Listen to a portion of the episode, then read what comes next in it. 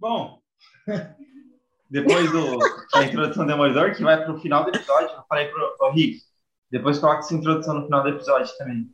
Beleza. Igual o, bônus. Cara, que vai ser o o bônus. segundo episódio que eu gravo que vai ter uma, um uma acréscimo. sequência sobre Demolidor. Demolidor, é. Desculpa, galera. Não, é um bônus É pros nada. fãs, assim, que, que, que, É. ouvem, que ouvem a gente Eu- pra ouvir essas opiniões.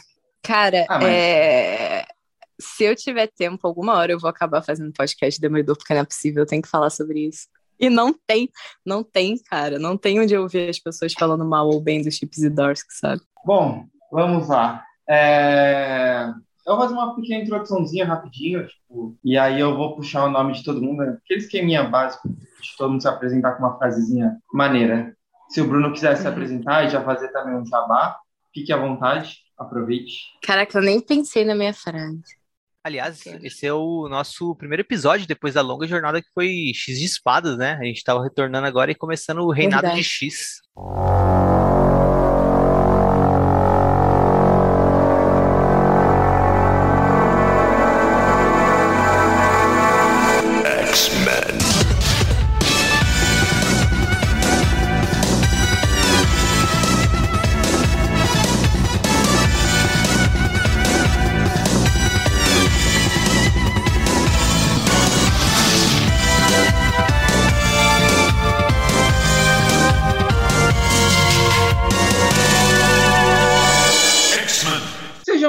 bem-vindos ao Utopia X. Como se lembram, nós estamos acompanhando desde Dinastia X e Potências de X todas as edições que a Panini lançou no Brasil. E não fazíamos episódio destas edições desde a edição 26, quando a gente encerrou os nossos comentários aí sobre X de espadas. Então hoje a gente resolveu retomar aí a atual fase e vamos falar especificamente sobre os mix de X-Men da Panini 27, 28 e 29 lançados no Brasil em 2021. Antes de eu me apresentar aí e apresentar também o time de mutuninhas que estão aqui me acompanhando nessa empreitada, gostaria de lembrar a vocês que nós, além da atual fase, também fazemos episódios sobre a era do Claremont, à frente dos X-Men, sobre os mutantes em outras mídias, como os desenhos e os filmes, e sobre os mutantes nos anos 2000. Tanto aí sobre a fase Morrison, né? A gente está compilando aí a fase Morrison em mais ou menos sete edições, como também sobre toda a saga aí da Messias Mutante, que vai se encerrar em Vingadores vs X-Men. Coloque aí a sua playlist de preferência para tocar, compartilhe aí o nosso podcast nas redes sociais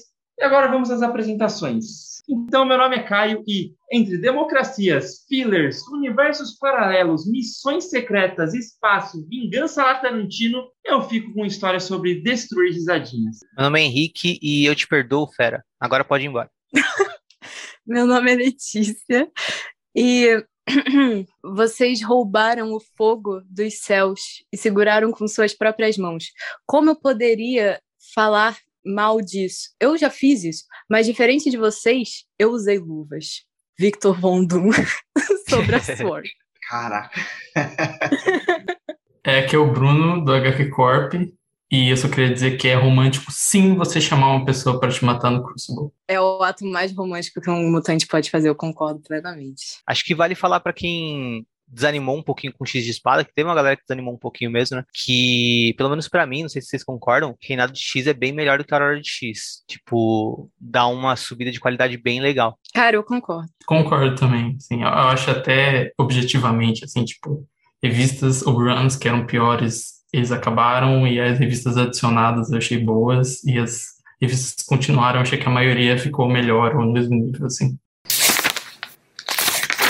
Então, o que, que a gente vai falar hoje? Hoje a gente vai falar sobre X-Men 16 e 17, Excalibur 16, Satânico 7 e 8, Carrascos 16 e 17, X-Force 15 e 16, Wolverine 8 e 9 e Sword ou Espada 1. A gente não vai falar sobre X-Factor 5, Novos Mutantes 14 e 15, sobre Cable 7, né?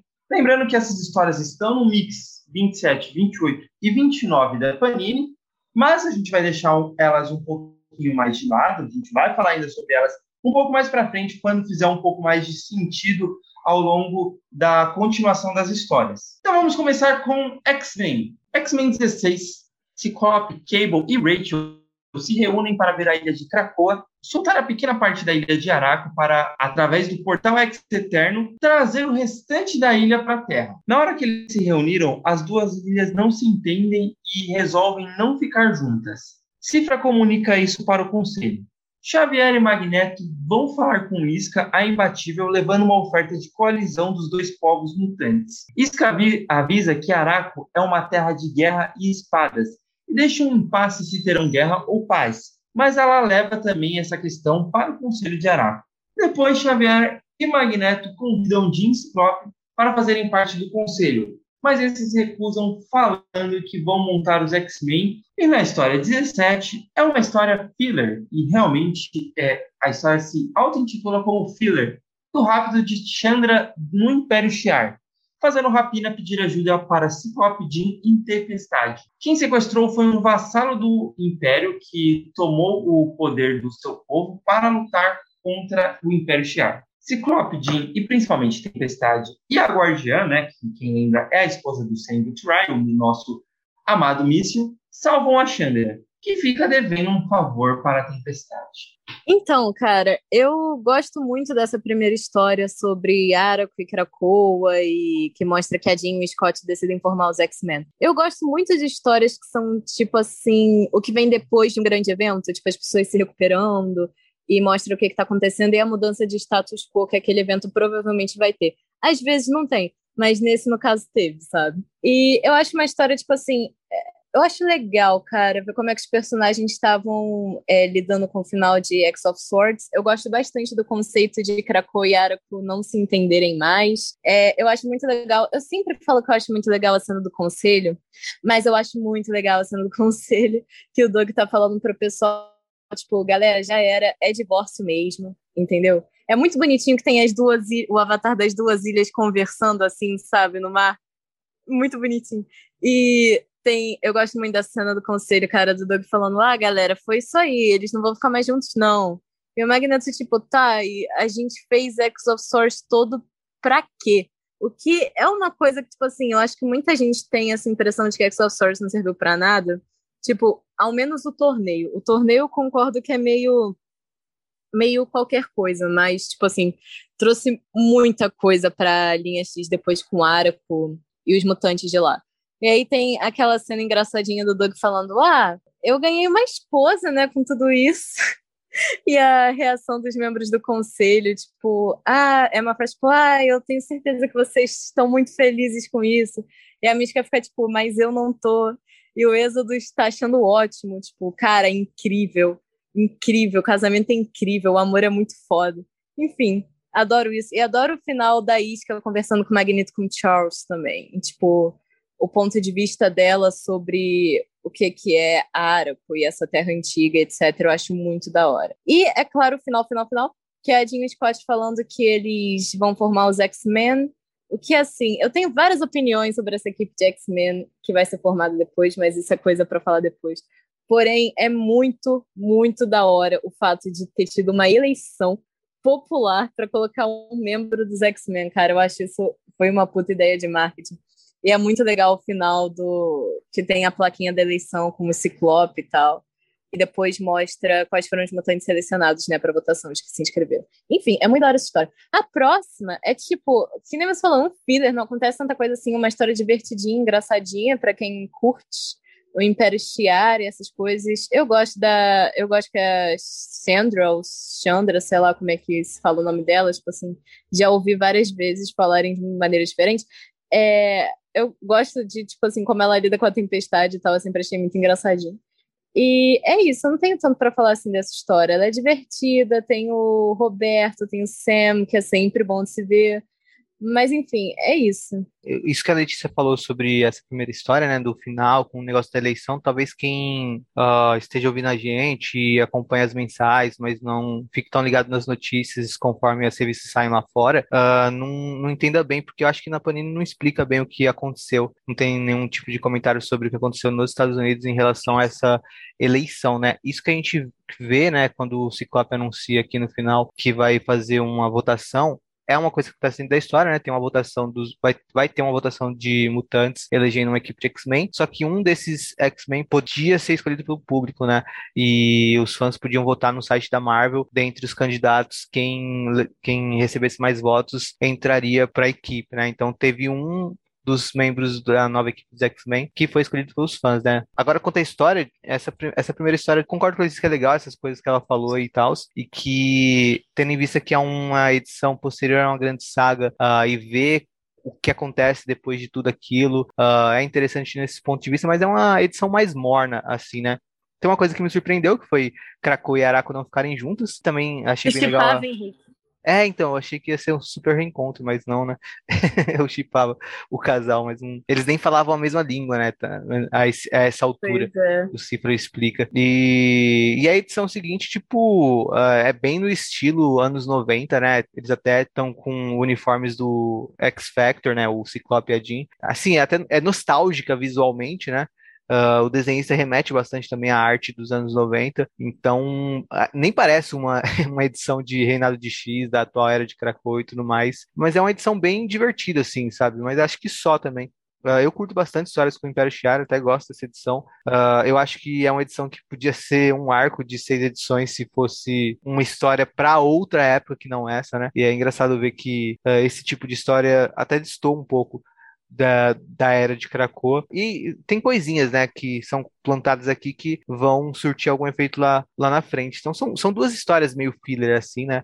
Mais que a primeira não tanto assim, mas que acabam sendo interessantes, mas acho que são das mais fracas, assim, do, dos X-Men do Hickman, né? E logo virão histórias bem melhores, que vai ser a continuação dos Filhos da Câmara. Mas eu gosto desse filme que... exatamente por causa da Tempestade, cara. Tipo, fazia muito tempo que você não viu uma história tipo, que a Tempestade era a protagonista dela, sabe? Sim, é, verdade.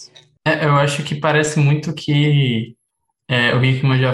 Duas, duas coisas que eu pensei quando eu reli essa foi que, primeiro, que considerando que saiu aquele X-Men Lendas, X-Men Legends, e que teria sido uma ideia do próprio Hickman, tipo, ele deu, jogou essa ideia editorial, tipo, ah, chama escritores antigos e coloca eles para contar, tipo, duas, três edições da história que eles contaram e tal. Tanto que a primeira edição é o, o lance do, dos, do terceiro irmão Summers e tal. É, e aí o Brett Booth, que desenha a edição 17 e também desenhou essa, eu tenho a impressão que o Hickman viu e falou, nossa, não, pera, eu vou chamar esse cara só pra fazer um negócio ultra anos 90, assim. É. E, e, tipo, reaproveitando todo o post Shiar, né, que tem todo esse lance que o próprio Hickman falou que ele queria uma revista do Shiar e acabou não dando certo, então ele distribuiu por aí, né, é, tanto para X-Men, os Mutantes, provavelmente os X-Men que a gente vai ver do Young bem mais para frente é, vão ser isso também, o Sword deve ter espalhado por aí, né. E esse lance da Tempestade, vendo agora que a gente já sabe para onde está indo, assim, parece muito que já tinham essa ideia que, tipo, ok, a Tempestade vai ficar nesse núcleo espaço, Marte, lidando com Shiar, essas coisas assim, sabe? Já coloca ela nessa edição para o público já, já ficar familiarizado, assim. É, é, é, legal você ver como que o Hickman planeja as histórias, né? Tipo, fazia tempo que eu não via tipo, esses planejamentos também na, na, na cronologia X. Antes da gente avançar, eu queria fazer um último comentário, que como eu dei risada, assim, eu dei risada demais da cena das ilhas. Eu dei muita risada disso, assim, as ilhas, tipo, indo, se atracando, a cara do Ciclope, do Cable e da Rachel falando, meu Deus, o que, eles estão fazendo? Eles estão fazendo o que eu tô pensando? Tipo, além dessa cena de ser irada, é... eu fiquei, é, elas, tipo, se separam e elas, tipo, ah, tô cagando uma pra outra. Eu fiquei, caraca, velho. Quando o conselho falou: oh, vamos explodir aquele portal lá, porque vai invadir seres de outra dimensão que vão dominar a Terra. Krakow ameaçou tacar todos os mutantes no mar. Deu cinco minutos de, de conversa com o Araco e ela falou: Não, não quero, não, deixa pra lá. Achei muito rico disso. Bom, vamos para a próxima: Excalibur 16. O Excalibur está preocupado com o desfecho de Betsy no Extramundo e convoca o X-Factor para confirmar sua morte e assim passar para o processo de ressuscitá-la. Porém, o X-Factor não confirma a morte e Rachel aconselha eles a irem para o Extramundo para fazer a confirmação. Eles partem por Avalon e Mega se junta a eles. Paralelo a isso, Jamie devolve a capa de Sinistro em troca de um corpo da irmã. Embaixo da cidadela, onde Betsy pereceu na, na primeira luta, o, o Victor con, é, consegue invocar um feitiço que chama a nova tropa de capitães britânia e elas se comprometem a buscar por Betsy. Em algum lugar de uma realidade, a nossa Betsy, aliás, em algum lugar de alguma outra realidade, a nossa Betsy desperta com o anjo lhe trazer um café da manhã em um palácio. Excalibur é Letícia de novo. Por favor, Letícia, comente, aproveite sobre xingue a Betsy, o que você quiser. não vou xingar a Betsy porque ela não tem como se defender nessa, entendeu? Mas, cara, é a mesma coisa que eu falei da outra edição de X-Men. Eu acho da hora ver como é que as pessoas estão lidando depois desse mega evento que aconteceu. E o mega evento teve como revista principal basicamente Excalibur também, né? Então é da hora ver isso, tipo a Vampiro Gambit e tal. Principalmente o Rictor, que tá sentindo demais a falta do Apocalipse. Porque eu gosto muito da, do jeito que a Tini Howard escreveu o lance dele com o Apocalipse, cara. Eu achei super real. Parabéns para ela. Acertou nessa. E eu gosto muito, cara, do jeito que ele tá lá falando com a Jubileu, com o Gambit, com a Vampira, que o Rictor tá agindo como se o Apocalipse tivesse sido tirado de Krakoa, tá ligado? Quando na real ele foi embora.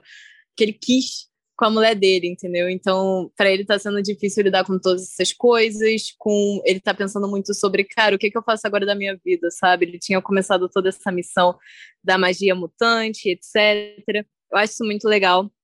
Eu gosto muito de quando eles vão pro extramundo. Eu acho muito engraçada a filha da da Megan e do, e do Brian, cara. Eu acho ela sensacional. Eu gosto muito dela junto com o tio dela, o Jamie. Muito bom. Eu gosto muito da cena dele encontrando com o Mr. Sinister. É literalmente só uma página, mas é uma página extremamente gloriosa, cara.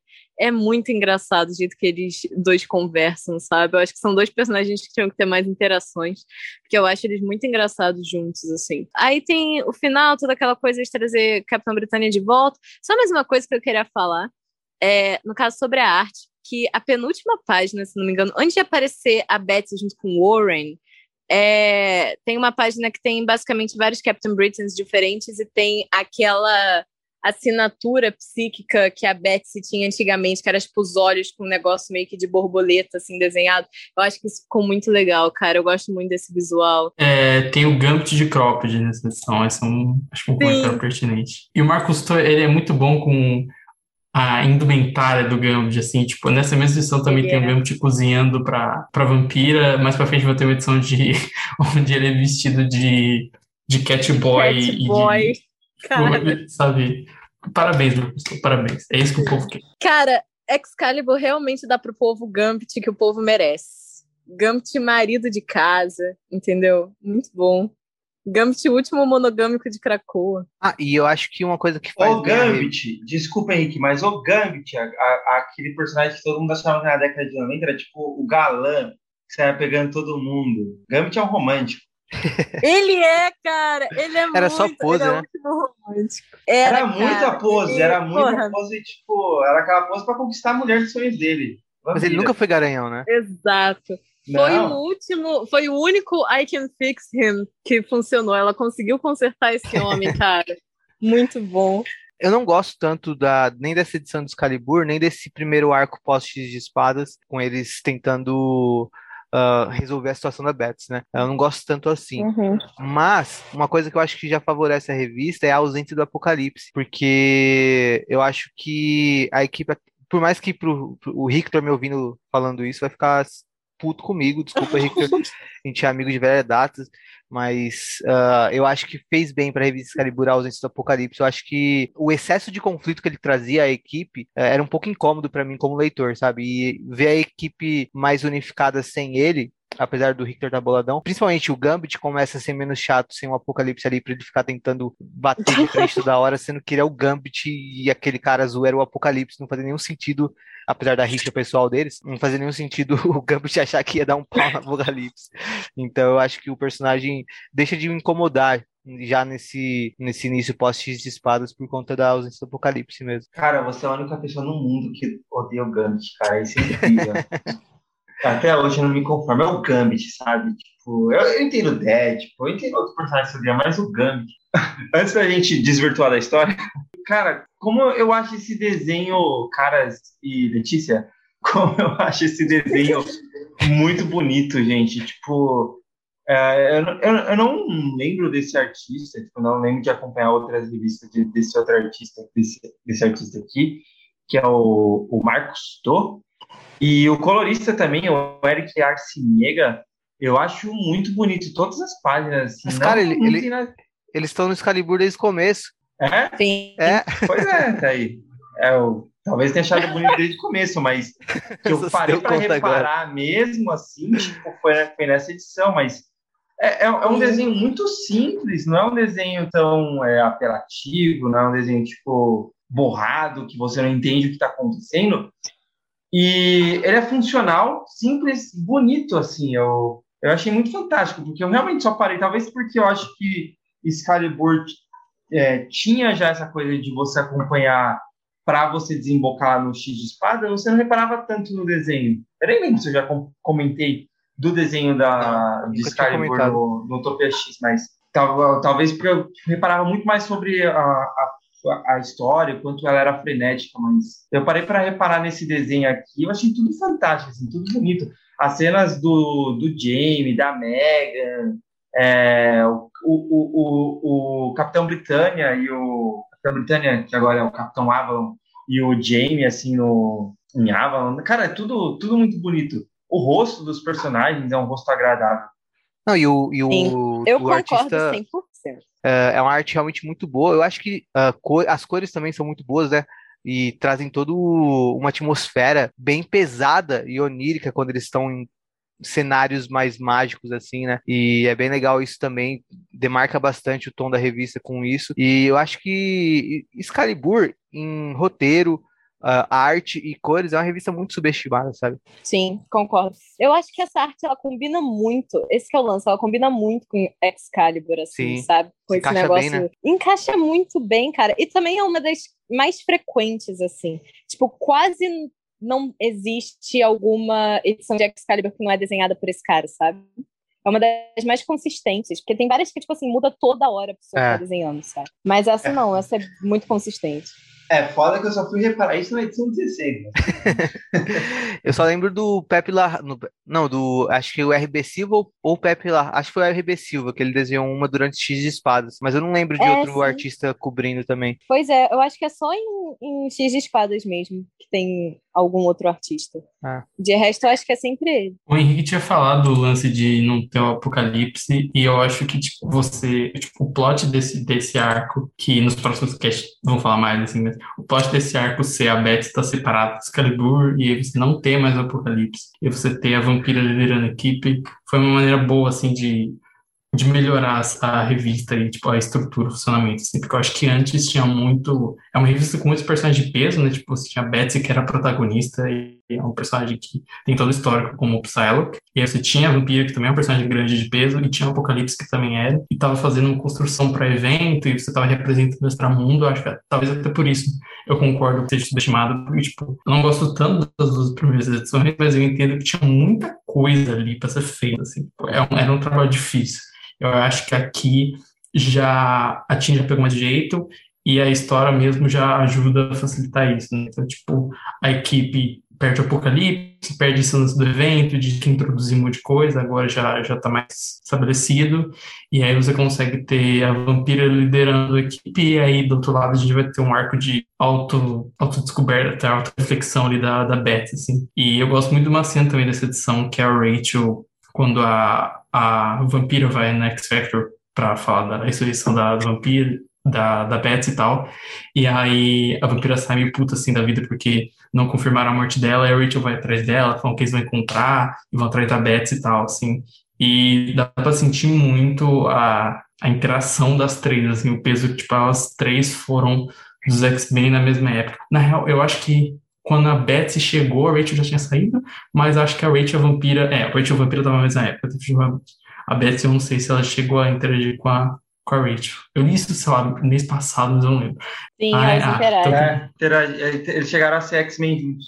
Ah, ah, então sucesso. E aí eu gosto disso, de retomar essa interação, que se a gente para pensar, tipo, a Psylocke, a, a Betsy como Psylocke ainda interagiu com o vampiro nos 90, mas tipo, a Rachel ainda se distanciou mais, assim, eu gosto dessa ideia de trazer, não se bem que tinha os X-Men do Claremont, mas enfim, é, trazer essa relação de volta, que elas foram X-Men juntas e colocar aquilo ali e tal, e a Rachel vai aparecer depois, em acho que uma ou duas edições de Excalibur mais pra frente, e depois vai, assim, ela vai aparecendo cada, vez, cada vez mais, vamos dizer assim, e o chip Ela Rachel Betsy cada da vez mais Betsy. forte. Exatamente. A revista, a revista do romance, para você ver. Você tem o chip da Rachel com a Betsy, você tem o Gambit, você tem o, o Apocalipse, que era o último romântico, e o Victor, que tava O apaixonado pelo Apocalipse era o primeiro dos românticos, cara. Então, assim, primeiro é, dele. é a revista do romance. A Saturnine querer o quê? O, Bre- o Brian Braddock, entendeu? Então, assim, Péssimo gosto. Eu tenho que comentar que eu odeio o Brian. Eu odeio o Brian demais. E eu nunca, eu nunca comprei. Eu acho que eu nunca vou comprar o Brian sendo um bom moço pai de família, cara. Nunca. Eu vejo ele interagindo agora, assim, com a Megan e tal, com a criança, e eu fico, cara, não. Não, cara, foi do nada, assim, mais ou menos. Ele virando Nossa. um cara da hora, sabe? Eu não tô gosto. Eu acho que ela deveria ter chifrado ele com o Noturno até hoje. Isso daí é uma Nossa, coisa que total. me deixa muito bolada com Excalibur. Porque ele e o Noturno seriam um, um mega casal. Casal perfeito. Tipo, Um casal perfeito. E aí ela se casa com o Brian, o pior homem do mundo. Ele não é o pior homem do mundo, porque eu acho que o Matt Murdock é o pior homem do mundo, mas ele é tipo o segundo, sabe? Por aí. Então, é isso, sabe? Eu fico muito Não. bolada. Eu concordo com você, porque eu, eu já falei várias vezes aqui que a Excalibur sempre foi um calcanhar de Aquiles, mas eu tô é, tirando aí essa, essa palha de caráter minha. Estou lendo a Excalibur, estou na edição, quase, quase edição 60 da do Excalibur original, e eu concordo plenamente. O, o Brian era um retardado, e o Noturno e a, e a Megan seriam o casal perfeito, assim. Um casal perfeito. Teriam, eles tinham química, eles tinham tudo, cara. E só para concluir, o que o Bruno tinha falado também sobre ah, os romances que estavam acontecendo, a gente não pode esquecer da tensão sexual que existe entre Senhor Sinistro e Jamie Braddock. Sim, cara, eu comentei essa cena por causa disso. Porque foi muito grande ali. Eu acho que foi, assim, nossa, tensão sexual com o Mr. Sinister é foda, né? Mas assim, cara, tem muito ali. Nossa, Por dei muita favor. risada no mute. Kieran Gillen. Kieran Gillen, você Nossa, que é o maior expert em, em Mr. Sinister de todos, você que reinventou ele pra esse mundo. Pelo amor eu de Deus. eu achei que você Coloca falar o maior expert, maior expert em gays. Exato. Cara, Também. pelo amor de Deus. Faz o Jamie aparecer em ao menos uma edição de Immortal X-Men, que o Mr. Sinister provavelmente vai aparecer bastante. Porque, cara, eles tiveram algo ali. Deu pra sentir. Eu só, eu só queria concordar aí com o lance que o é um babaca, que ficou do bem do nada. Porque eu acho que todas Sim. as interações que eu me. Assim, eu não, eu não fui tão longe em Excalibur com o Kai, porque eu sou besta e o meu projeto de, de ler X-Men é meio que tipo, todas as revistas paralelas, então eu demoro muito. Mas. E também porque eu parei pra ir ler Batman. Mas. É, todas as interações são desse tipo. Todas as interações são o Brian é um babaca. E aí a Megan fica Ele triste. era. E aí o Noturno olha e fala, nossa, é tipo, é, é só o cara pra você, Tiaguinho, sabe? Tipo assim, ele não te merece falar mal de você, sabe? Tipo, é isso, assim, ele fica assim, olhando pra, pra Megan sempre, assim, e não muda essa situação. Não, porque ele é um cavaleiro, porque o Noturno é o melhor homem do mundo, diferente do Brian, que é o pior, sabe? Então ele não vai lá, tipo assim, sabe, dar altamente em cima da mulher do cara. Mas ele tá ali, entendeu? Nossa, eu fico muito triste, porque eles seriam um mega casal, cara. Eu fico triste que o Noturno não tem, tipo, um chip, assim, que seja o principal dele. Fora o com a irmã adotiva dele, que é terrível, assim. Mas... Não que seja tão ruim quando você lê, mas É quando você ruim. fala pra alguém, tipo, ah, qual é o chip principal com o noturno? Ah, então, com a irmã dele, mas é adotiva, olha só. Enfim, é, cara, ele com a Megan teria sido um mega casal. Tem inclusive aquela, aquela coisa, aquela saga que acontece antes do Hickman, em que tem uma revista meio que solo do Noturno que não tá ainda essa saga em que eles são casados e o Noturno é uma estrela de cinema. Real. E Verdade. eles têm uma filha. É na e é era isso que eu do X, ver. né? Sim, exato. Eu achei que por um momento você ia falar que antes tinha tido o X-Men Gold. Eu falei, não, não fala disso. Não, não. A gente esquece. A única coisa que importa é a- o casamento da Rachel com Colossus, que foi um dos maiores momentos de comédia da história dos quadrinhos. To- toda vez que eu penso nisso, assim, eu achava o o Guggenheim, que o cara escrevia, ele é, tipo, muito fanfiqueiro, só que ele é, tipo, o fanfiqueiro errado. Tipo, ele é o cara de todos os chips errados. Tipo assim, no- ele escrevia Arrow e ele foi atrás do pior chip de Arrow. Tipo assim, ele, ele é, tipo assim, se tem alguma pessoa que você pode usar fanfiqueiro com a conotação negativa, é ele. Tipo assim, pensa um casal ruim, ele deve gostar. E aí a história desse lance do casamento é que, tipo, ele ia realmente casar Kit com Coast, depois, sei lá, anos, o Donny Cates falou, e se eles não se casassem? E o editorial adorou a ideia de não casar. E Não, ele foi Caraca, a Fanfiqueiro. Bonnie Kate salvou demais. e Salvou foi, muito. tipo, a melhor edição da fase inteira dele. Foi. É o fanfiqueiro que não tá escrevendo no Twitter, né? Tá escrevendo na, na história real. mesmo. Não foi ele que colocou. Caraca, Rachel Noturno. Tem isso em X-Men Gold? Tem, não, por isso Ou que eu eu falei não. que eu achei que você ia falar do, do noturno É de X-Men Gold. horrível. Não, eu não, eu não ia tocar nesse assunto, cara. Porque é horrível. E a gente sabe qual é a da Rachel.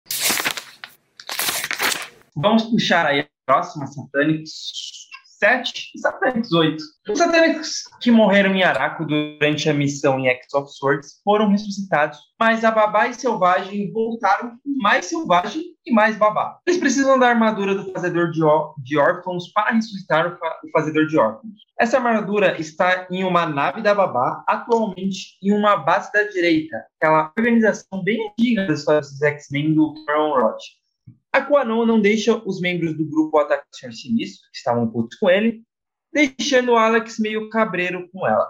O Sinistro está tentando, ou fingindo tentar, né, ressuscitar a filha da Quanon. Quando chegam à base, a Quanon derruba a nave de Sinistro e lá entram em, conf- em confronto contra Cameron Road e os Risadinhas. Empata tenta manipular Road e não consegue. Então, os supostos heróis percebem que ele é um robô. Rod não acredita e faz com que um dos seus robôs, né, atire nele e o mate. Os risadinhas evoluem e alteram o próprio código para humanos amigos. Porém, o conselho dá uma ordem para Quanon destruir todos com um vírus e ela faz, mesmo John se oferecendo para fazer, deixando Alex puto da vida. Babá tem um bebê risadinha escondido enquanto eles voltam para Krakoa. Cara, é, a Letícia tinha falado bem, enquanto tá falando do Dex 16, que as histórias que são tipo, o pós da grande saga são bem legais, né? E, tipo, eu acho que Aliens, essa primeira, é, a, a primeira, a sétima tem um pouco disso, né? Então tem, tipo, aquela ressaca de beleza, o que aconteceu? É, eu gosto dessa ideia de ressuscitar em Araco ser meio diferente, fazer você ser mais você, mas ao mesmo tempo ser mais um pouco mais eles parecem um pouco mais extremos, né, mas um pouco mais centrados e tal.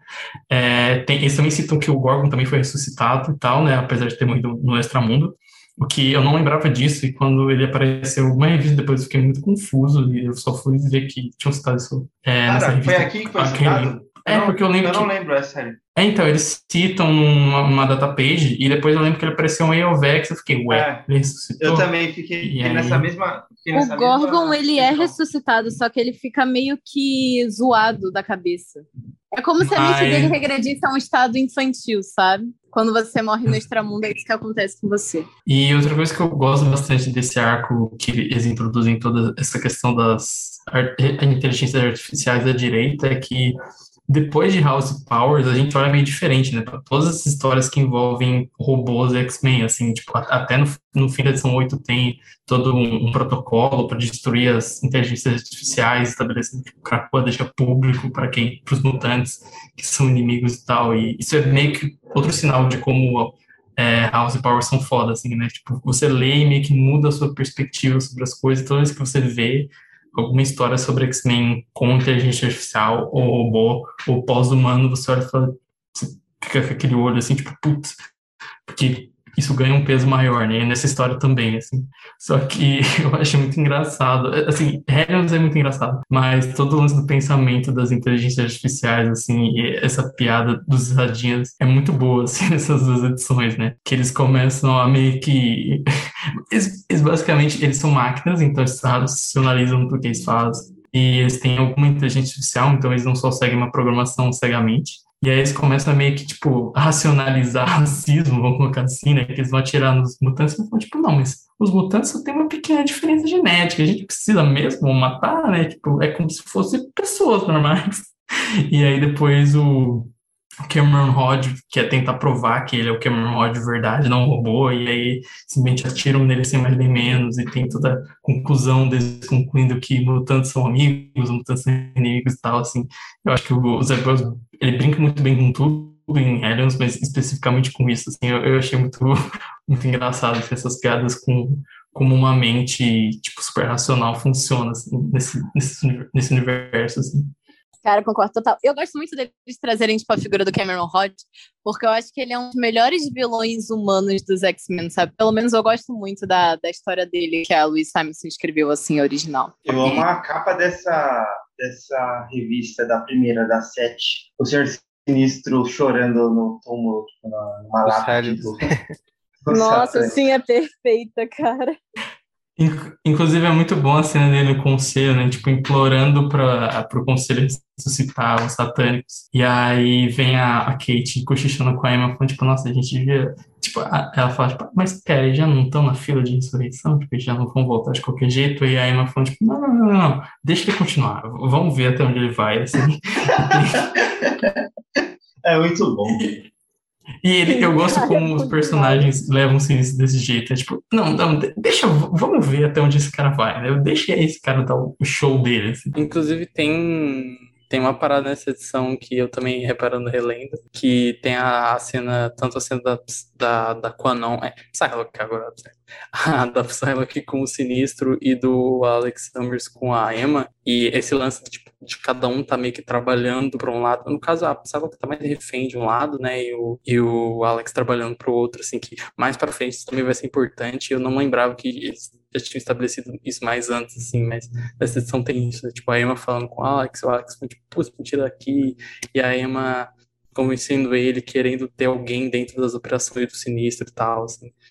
E o Alex, eu fiquei, confesso que eu fiquei pensando é, na primeira vez que eu vi essa edição, e apesar de eu ter falado que eu não lembrava dessa cena, eu lembrava de cenas do, da Emma com o Alex, vocês não iam fazer o Alex Summers ficar com a Emma agora que o Scott tem que ficar com a Jean, e infelizmente eles não fizeram isso para seguir o padrão do Alex é, pegar e... Caraca, cara. Mas eu fiquei realmente com medo, tipo, esse lance de trabalhar para ela cair para esse lado. Infelizmente não caiu, provavelmente o Zé Wells é muito bom escritor. E porque o Jonathan Hickman quer deixar claro que todo mundo se come em Krakow. É, eu gostei que não foi para esse lado, ficou só nessa, nesse lance também. E o, o próprio lance do Sinistro com a Psylocke, tipo, são umas coisas que quando a gente, a gente lê muito de Bi antes, 90, anos 2000, então às vezes parece que você tem um trauma, tipo, nossa, será que o autor faz essas pessoas se pegarem sem motivo nenhum? Isso não acontece, mas a sua mente pensa, assim, sua mente fala, ai, não, não, não, não, não. E aí não acontece. Bom, vamos avançando então para a próxima história, que é Carrascos 16. Carrasco 16 pode ser resumido em Kill Shao. Kit e Emma vão finalmente para o ajuste de contas contra Sebastian. Ao chegar ao Palácio Negro, Emma atira um dardo inibindo os poderes dele. Kate passa a atacar ele e espancá-lo. Lockheed chega com Tempestade, que já tinha sacado que foi o próprio Shao que matou a Kate. Lockheed arranca um olho do Shao e Kate dá veneno para ele beber. Além disso, eles avisam que o Shao agora não domina mais o mercado negro e isso vai ficar como parte da Rainha Vermelha. No dia seguinte, tem uma reunião com o conselho onde o Sebastian chega numa cadeira de rodas todo fodido. E aí o conselho vota para saber o que aconteceu com ele. Magneto, Charles, Noturno, Sinistro e Exodus votam sim. Mística, Tempestade, Emma, Kate e o próprio Sebastian votam não, deixando um empate e mostrando que Shaw agora é refém das duas, pois elas ameaçam levar esse assunto ao conselho, né? O assunto seria que ele matou a Kate, ah, e se caso ele trair a confiança delas. E na edição 17, ao saber que Shaw matou a Kate, né, a gente tem um flashback, a quase matou o Shinobi, mas viu que ele não sabia de nada e cancelou a ordem dada a Calisto. Calisto pede à Tempestade que ela seja sua parceira de Calvário, né, que a princípio recusa, mas depois aceita, a matando para ser ressuscitada com total poder da Calisto. Kate vai a Madripoor agradecer à família que cuidou de Lokenhead, mas a Cidade Baixa está um caos e o Omnus Verendi está comprando residências para transformar a parte pobre da cidade. Emma começa a preparar o baile de gala e Kate convida os próprios Verentes a esse baile. E aí, Bruno, tanto a edição 17, 16 quanto a 17, o que você achou do espancamento do Shaw? E a edição 17 não tem tanta coisa, mas o que você quiser comentar? Não, eu, acho, eu acho que a 17 tem até mais coisas, diria, mas é, a 16, é, relendo agora, eu, eu, fiquei pensando nos detalhes assim que eu tinha percebido, tipo, a Emma usando a arma arma lá do, do Forge que tira os poderes dele, né, naquele momento que a Kate vai bater nele, e eu realmente não lembrava disso. E, essa arma vai voltar mais pra frente na. Deixa eu em... comentar só um bagulho dessa arma. Que do nada todo mundo tem acesso a ela, né, cara, agora. É completamente normal. Parece tá até liberado. que o Forge tá vendendo isso na Amazon, cara. Bizarro.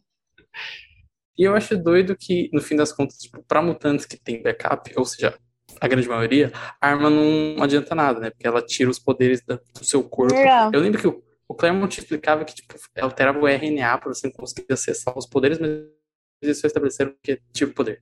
É, e aí não significa nada, só que aí a, a Kate e a, e a Emma fazem todo esse rolê de fuder o chão todo e fala, tipo, você não vai pra ressurreição não, tá? Você vai ficar curado. E é por isso que ele fica de cadeira de rodas por um puta tempo, assim, e com o, o tapa-olho.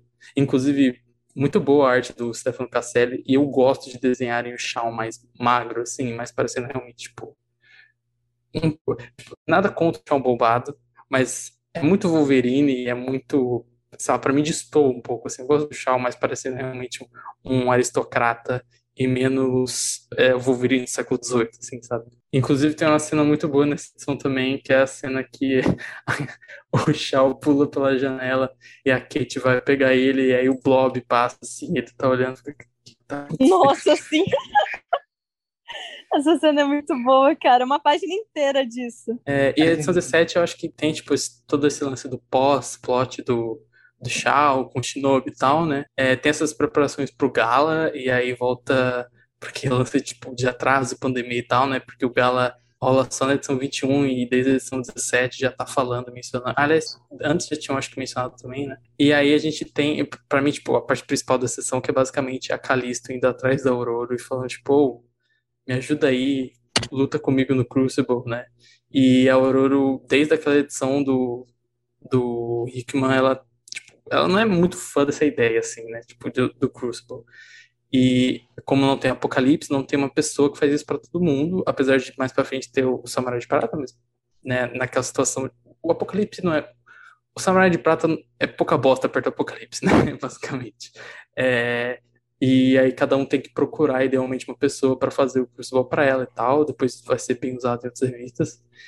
E é muito legal essa interação pelo histórico das duas, assim, da Calisto e da Tempestade é, é legal pensar o quão gay ela pediu para a Tempestade matar ela e ressuscitar com os poderes, assim.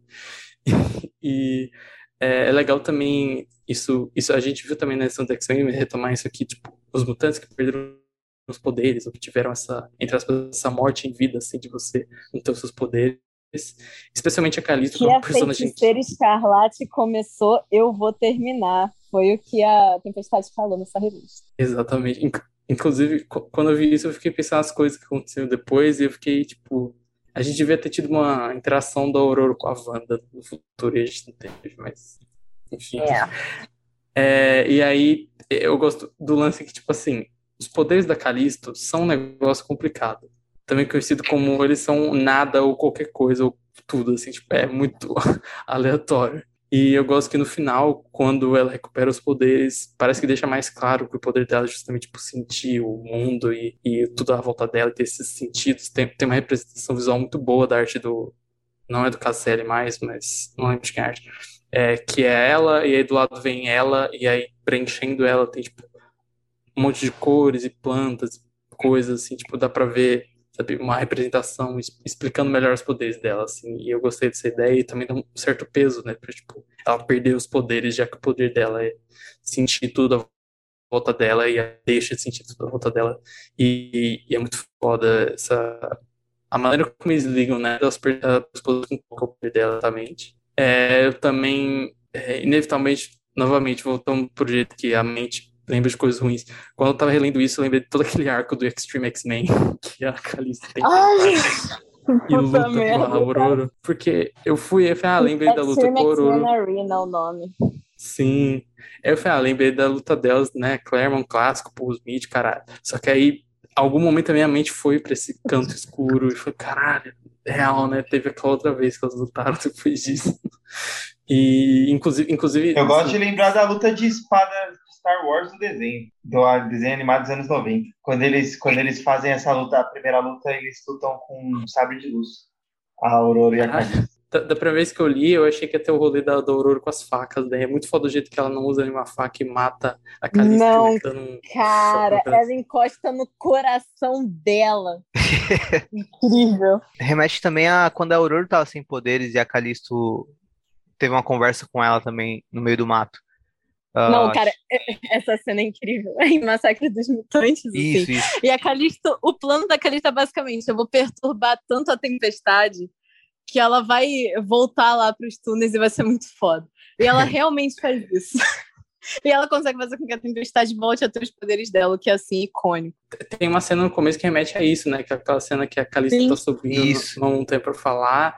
E aí tem uma hora, que, a última frase, assim, da, da página, ela falando, tipo, ah, você se lembra quão longe você iria pra se tornar inteiro de novo, assim. Eu fiquei, caralho. É, é- é basicamente uma edição que, assim, se você não não tem... Se você não leu essas paradas da Calista da Aurora, tem muito menos peso, assim, tipo, esse lance de referenciar o histórico delas e o que aconteceu antes, assim, perfeito. dá, dá muito peso. É, cara, eu acho que essa é provavelmente a minha edição preferida de Marauders, eu não vou mentir.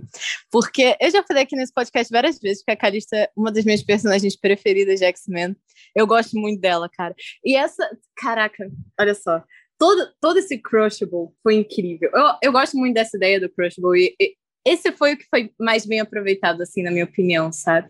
É muito foda. Cara, Tempestade matando o Ed e tal.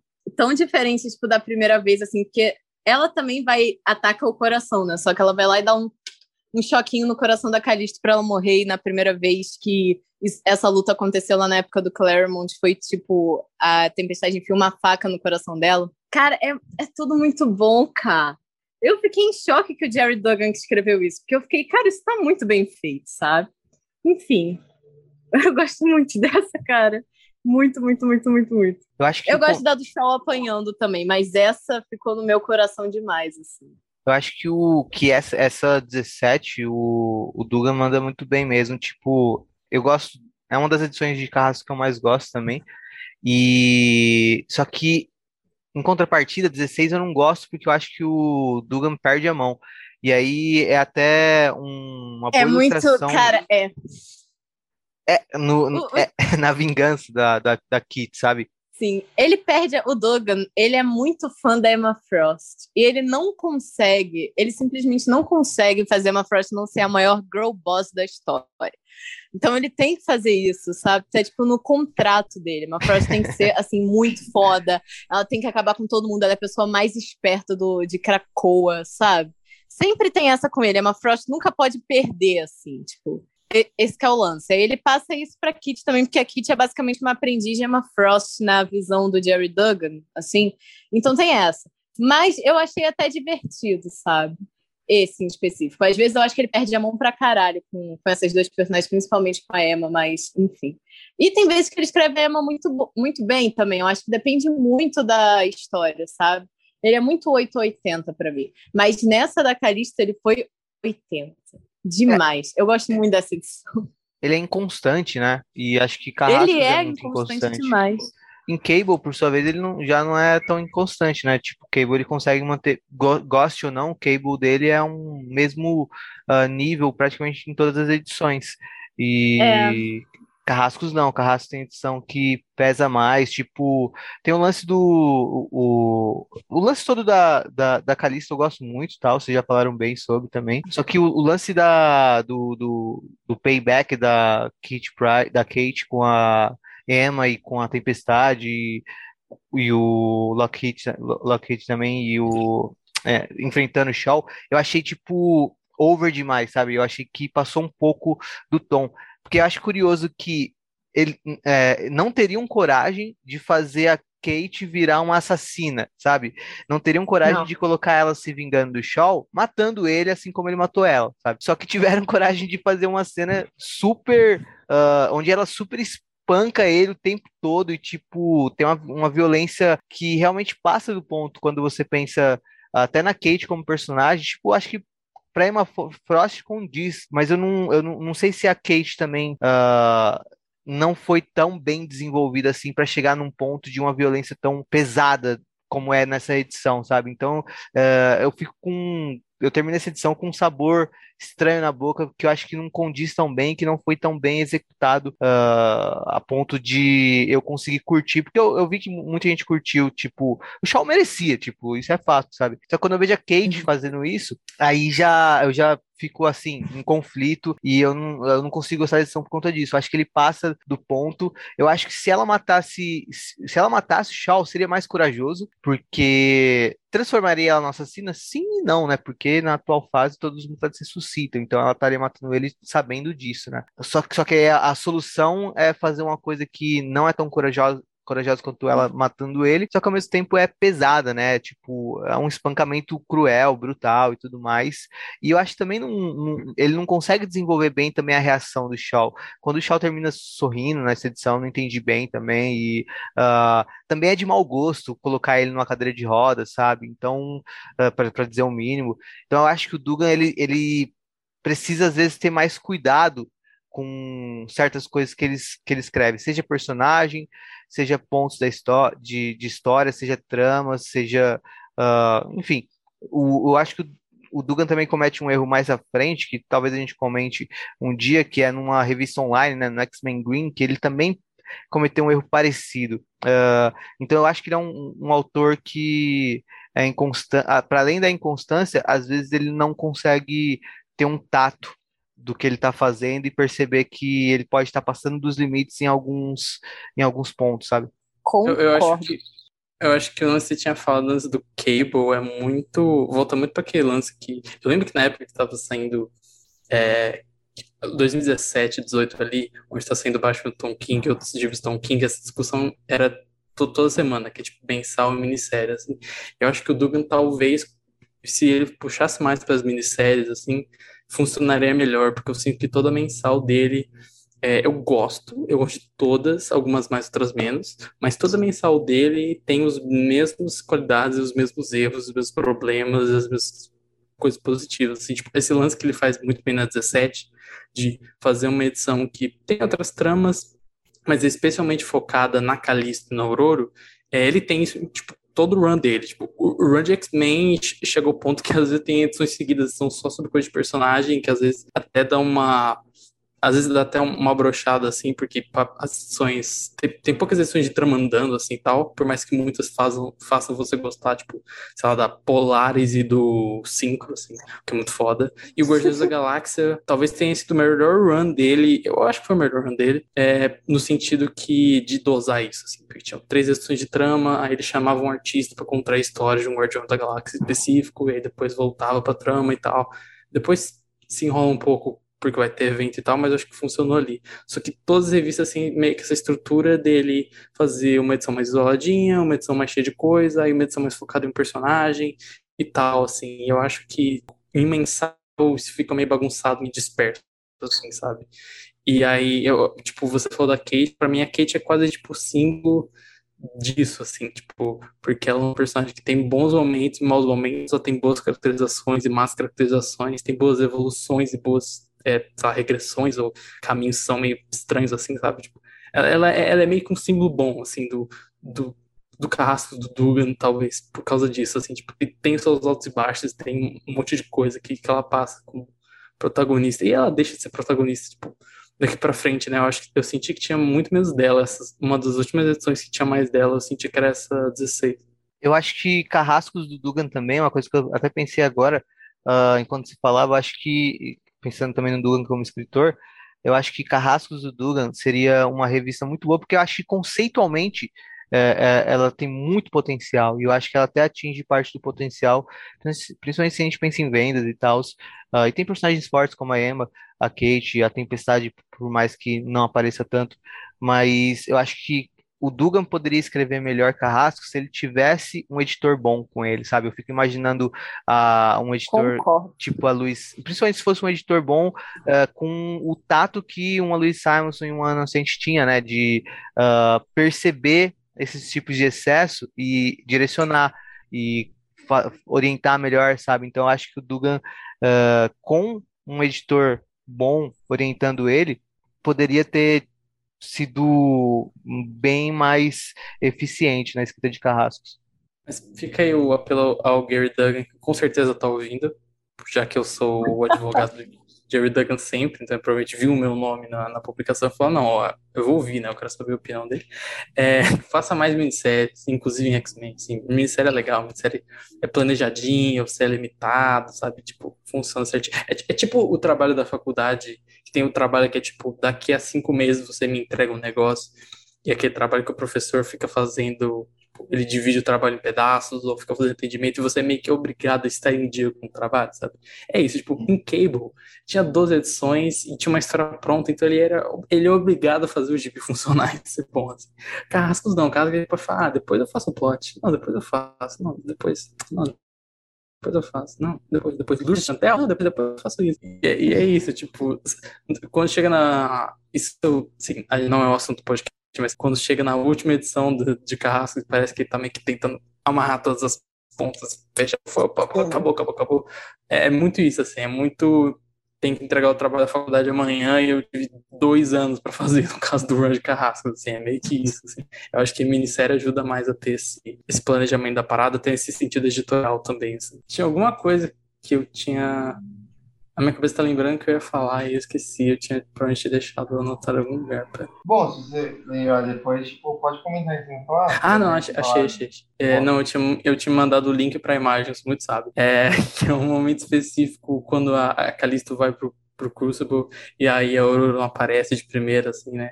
E o Samurai de Prata fala, tipo, ah, os gêmeos Fênix é, se ofereceram para estar no seu Crucible, assim. E aí a Calista responde: Ah, se esses racistas descerem aqui embaixo, eu não vou parar no Arbor Magna, eu vou parar no, no poço. Tipo assim, vou ser presa se esses caras chegarem aqui. Ícone, cara. Ícone. Falando nisso, você falou uma coisa com isso que eu achei o bico. Eu fiquei pensando quantas vezes o Samurai de Prata deve ter morrido enquanto ele tentava matar uma pessoa no Crucible. É verdade, ele não é nenhum apocalipse, né? Pelo amor de Deus. Bom, vamos lá. Como X-Force e Wolverine são escritas por Percy Jackson, por Benjamin Percy. Não, agora fiz de propósito. É o nosso querido Benjamin. é o nosso querido Benjamin Percy. Então eu vou resumir as duas, as duas juntas e aí eu vou puxar aí o comentário do nosso time. Então vamos começar com o X-Force 15, Jim vasculha a mente do Colossus para saber se ele trabalha com o irmão e a Shannon, mas descobre que não, assim como o Ômega Vermelho também não. Wolverine pediu para ela olhar essa questão do Ômega com os vampiros, mas ele não estava trabalhando conscientemente para o Drácula, ou ele conseguiu, né? O Ômega conseguiu enganar a Jean. Fera então tem um plano: usar o Ômega para rastrear e espionar o Drácula sem o próprio Ômega saber. Eles então matam o ômega vermelho, colocam um novo sintetizador de carbonádio nele para ele ser rastreado e o encaminham para os protocolos de ressurreição. Mas ele vai ter a mente apagada de que ele foi ressuscitado. Cinco se opõe, mas Xavier dá a carta branca X-Force para fazer tudo. Uma baleia é atacada por galhos e depois essa baleia ataca um navio americano. Os restos dos homens possuídos por alguma coisa que lhes dá tentáculos em algum uma forma de galho saindo da boca, chegam a Krakoa e atacam Neptune e a Luíma. E aí, na edição 16, de X-Force, Cecília Reis e Fera examinam o cadáver de um dos membros mortos da tripulação e percebem que é um parasita que controla os cadáveres. Eles então descobrem que em alguma fossa abaixo da ilha e eles descobrem uma fossa abaixo da ilha e acreditam que esse, esse cadáver, esse parasita, vem de lá. Então Wolverine, Kid Omega e Forge partem com um equipamento de Forge para ver o que poderia estar causando problemas para Krakoa e era algum monstro marinho gigante. Quando estavam quase perdendo a luta, o Namor chega, os manda embora, ameaça eles, claro, ameaça destruir Krakoa, mas depois também mata o monstro sozinho. E aí em Wolverine 8, o Wolverine e o agente Bannister estão contando histórias do seu passado sangrento um ao outro. E aí a mesa X da CIA está ouvindo toda essa conversa. Em Krakoa, Wolverine vai com o Scout Dakin tirar satisfação com o Ômega do porquê ele atacou eles e entregou para o vampiro. Eles não, né? Ele, Wolverine, atacou para o vampiro. Mas o Ômega Vermelho nega tudo, falando que isso é coisa da cabeça do Logan. Um cofre americano é atacado por um grupo de mercenários em busca de informações sobre a equipe X. Fera monitora eles por um de seus agentes que ele tinha colocado uma escuta sem esse agente saber. Acontece que era algo relacionado ao Maverick que eles estavam buscando. Wolverine então entra em ação, esse grupo atacou a mansão da Cristal. Wolverine então atacou esse grupo mercenário. O agente informou para o Wolverine que os itens mutantes estão em alta no mercado negro desde Krakoa. E então alguém atira nesse agente cagueiro. Wolverine então vai para o leilão do mercado negro onde Fera e Sábia acredita que está também o mago. Logan está disfarçado de caolho e, por algum milagre, ninguém conhece ele desde a década de 80. Na edição 9, Logan chega a um leilão que tem como um dos seus itens uma de suas mãos amputadas. Mas o item final é Maverick, com suas memórias apagadas e pronto para obedecer quem comprá-lo. Acontece que, nos tempos da equipe X, Logan e Maverick tinham uma frase para tentar se lembrar das coisas horríveis que eles se obrigavam, que, que a, o, a equipe X o obrigavam eles a fazerem. O responsável pelo leilão recebe a informação de que Logan está tá, tá no, no leilão e usando as luvas do homem magnético prende Wolverine.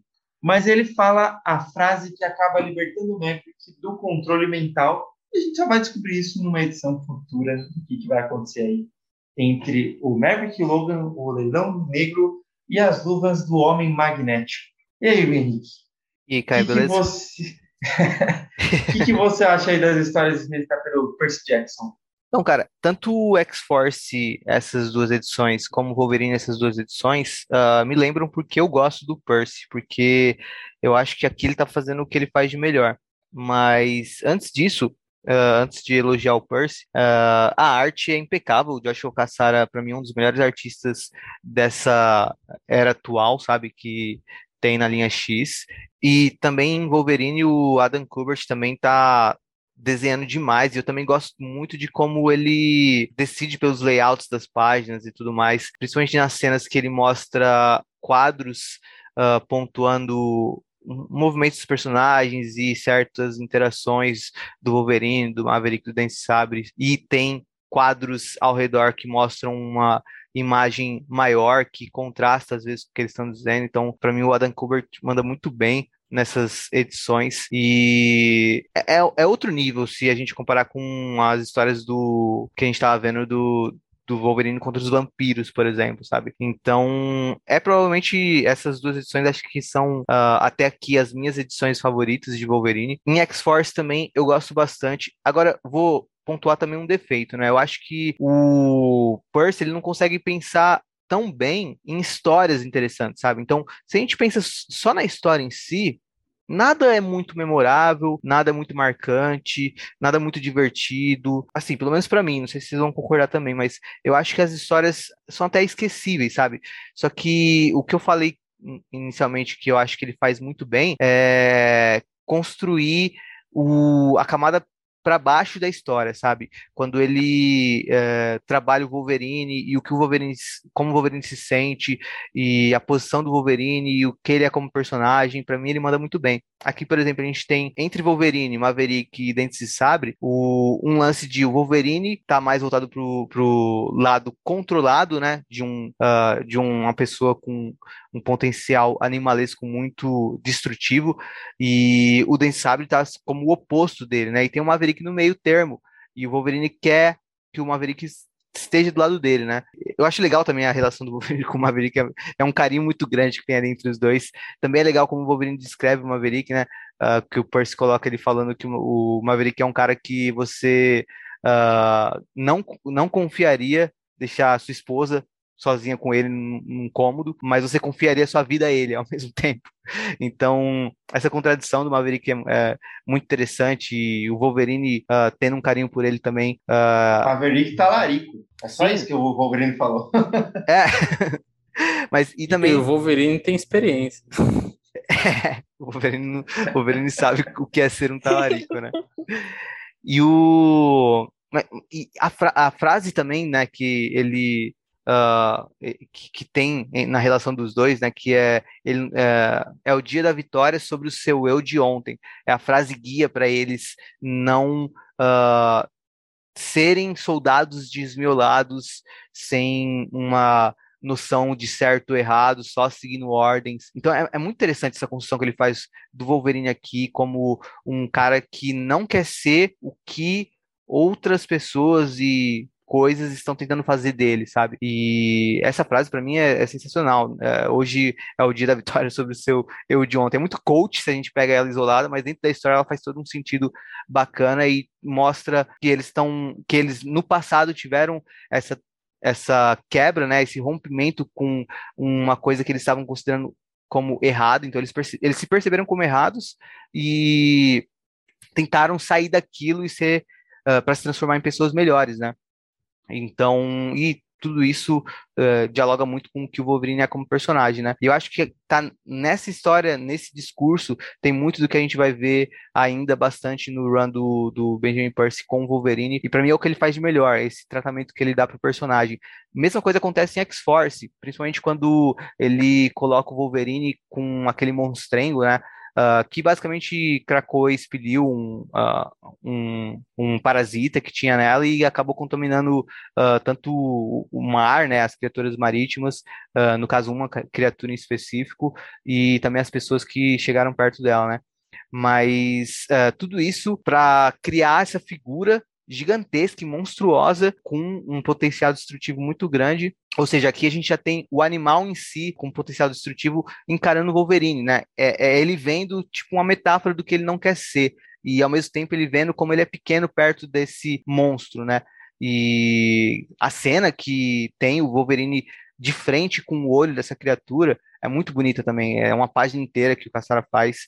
Uh, e uh, quando o Wolverine começa a falar sobre isso também é bem legal acho que é no final da história que ele, que ele comenta como foi olhar para essa criatura. Uh, é, é isso mesmo. E tem uma, uma data page no final. E eu até acho que o Benjamin Percy ele perde um pouco a mão em alguns momentos, ele exagera um pouco, como nessa mesma nessa data page ao final da história, que eu gostei, mas que eu acho também um pouco exagerado, mas é, é o que eu gosto na escrita do Percy com, com o Wolverine e também na X-Force, né? Para além de continuar trabalhando no Fera Babaca, que eu acho que é a real faceta deste canalha. Mas, enfim, para concluir, uh, eu só acho também interessante a questão do tempo que ele trabalha aqui, né? E como o Wolverine se relaciona com o tempo, uh, nessa questão do passado do Wolverine, por mais que hoje ele saiba do seu passado, ainda assim tem uh, muito, muita coisa que ele não entende direito, que ele às vezes até prefere se afastar e mais interessante ainda é pensar que da perspectiva do Wolverine, ele acaba se lembrando mais das coisas ruins do que das coisas boas. E, ou seja, o passado dele é uma coisa muito dolorosa, porque ele vai uh, o tempo todo que ele se voltar para o passado, ele vai pensar no lado de dor e principalmente nas coisas que ele se arrepende de ter feito, em, em, todo, em toda a morte que ele causou e tudo mais, né? Isso faz com que ele não consiga viver o presente de maneira tranquila, porque ele tem essas lembranças eternamente assombrando ele, né? E, enfim, eu acho que é uma construção muito boa e que sustenta bem uma coisa que virá ainda do Wolverine muito depois disso nessa atual fase. Então, eu gosto muito dessas duas edições de Wolverine e também dessas duas edições de X-Force. Mas o que, que, vocês acham? Cara, antes do, do, do Bruno dar esse comentário, eu queria perguntar para você que você comentou muito sobre, principalmente a edição da, da X-Force, né?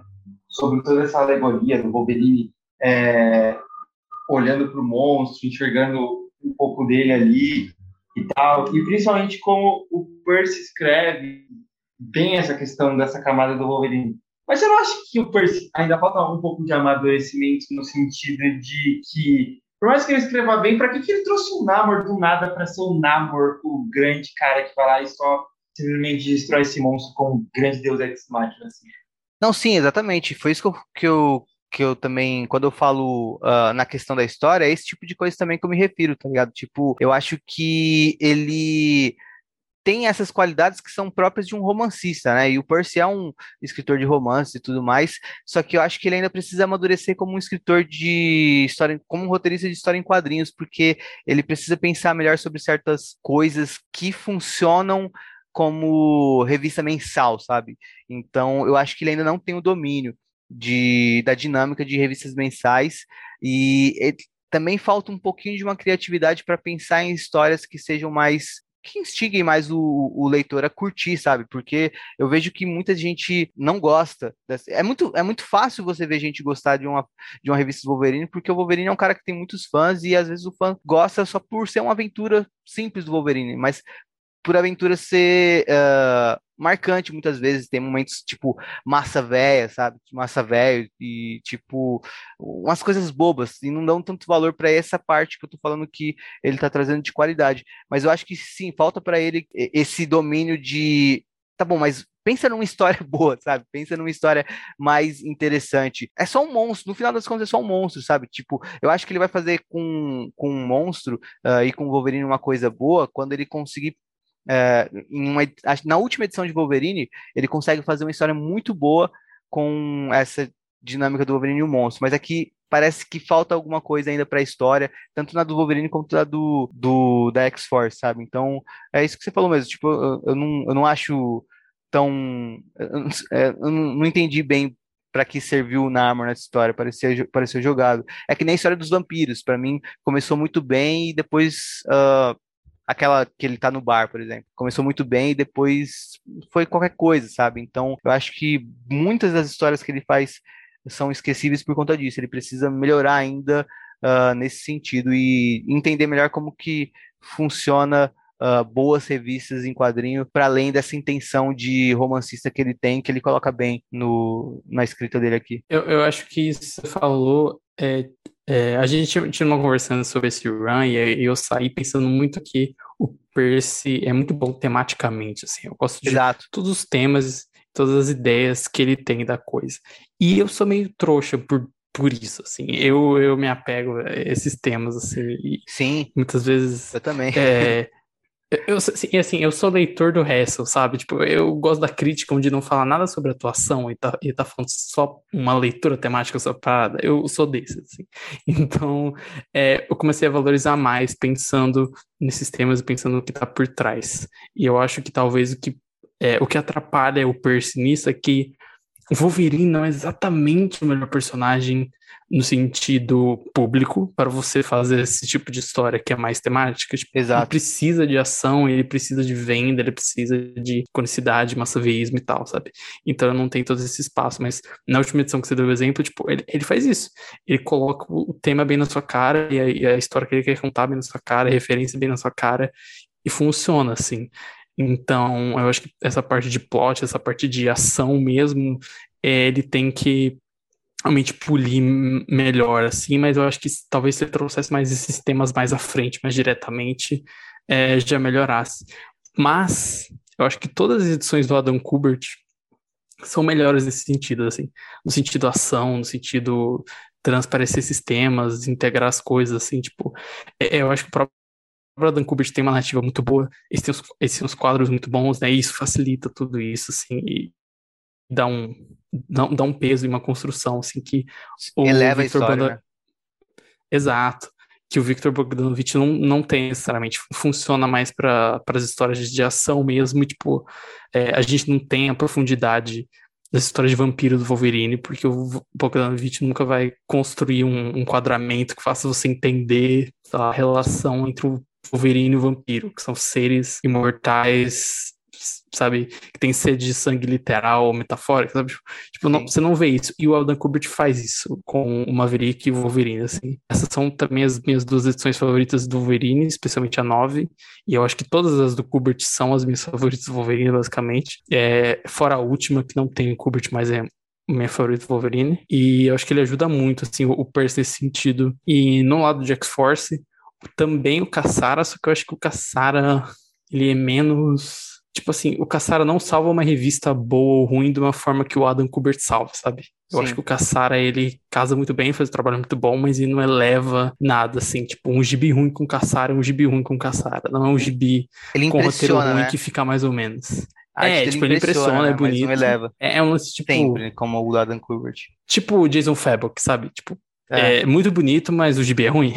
Você olha e fala, ah, bosta, mas é muito bonito. É meio que isso. Não que eu ache as edições uma porcaria, assim, só que o Caçar é um, um artista que tem um impacto um pouco diferente. E, mas eu também gosto dessas de X-Force, assim, mas as de Wolverine eu ach- achei mais legal e tal. É, Eu acho que isso, que isso que você falou é interessante, de que é, não é o público ideal para você ter essa, esse tipo de qualidade, né? Eu acho que, por exemplo, esse trabalho temático que o Percy tem numa revista como Demolidor seria muito bem-vinda e muito bem vista, porque o público Eu Demolidor estaria acostumado com isso, sabe? Teve outros, outros autores que já trabalharam é, dessa maneira o Demolidor e tiveram muito sucesso, né? E mesmo quando era ah, um tom e um tema que nem combinavam tanto com, com o Demolidor, ainda assim era, era muito bem aceito, né? Como foi a fase do Mark Waid. E em contrapartida, eu acho que uma revista do Wolverine também ah, seria muito bem-vindo o tipo de farofa que o Chip Zdarsky faz em Demolidor, sabe?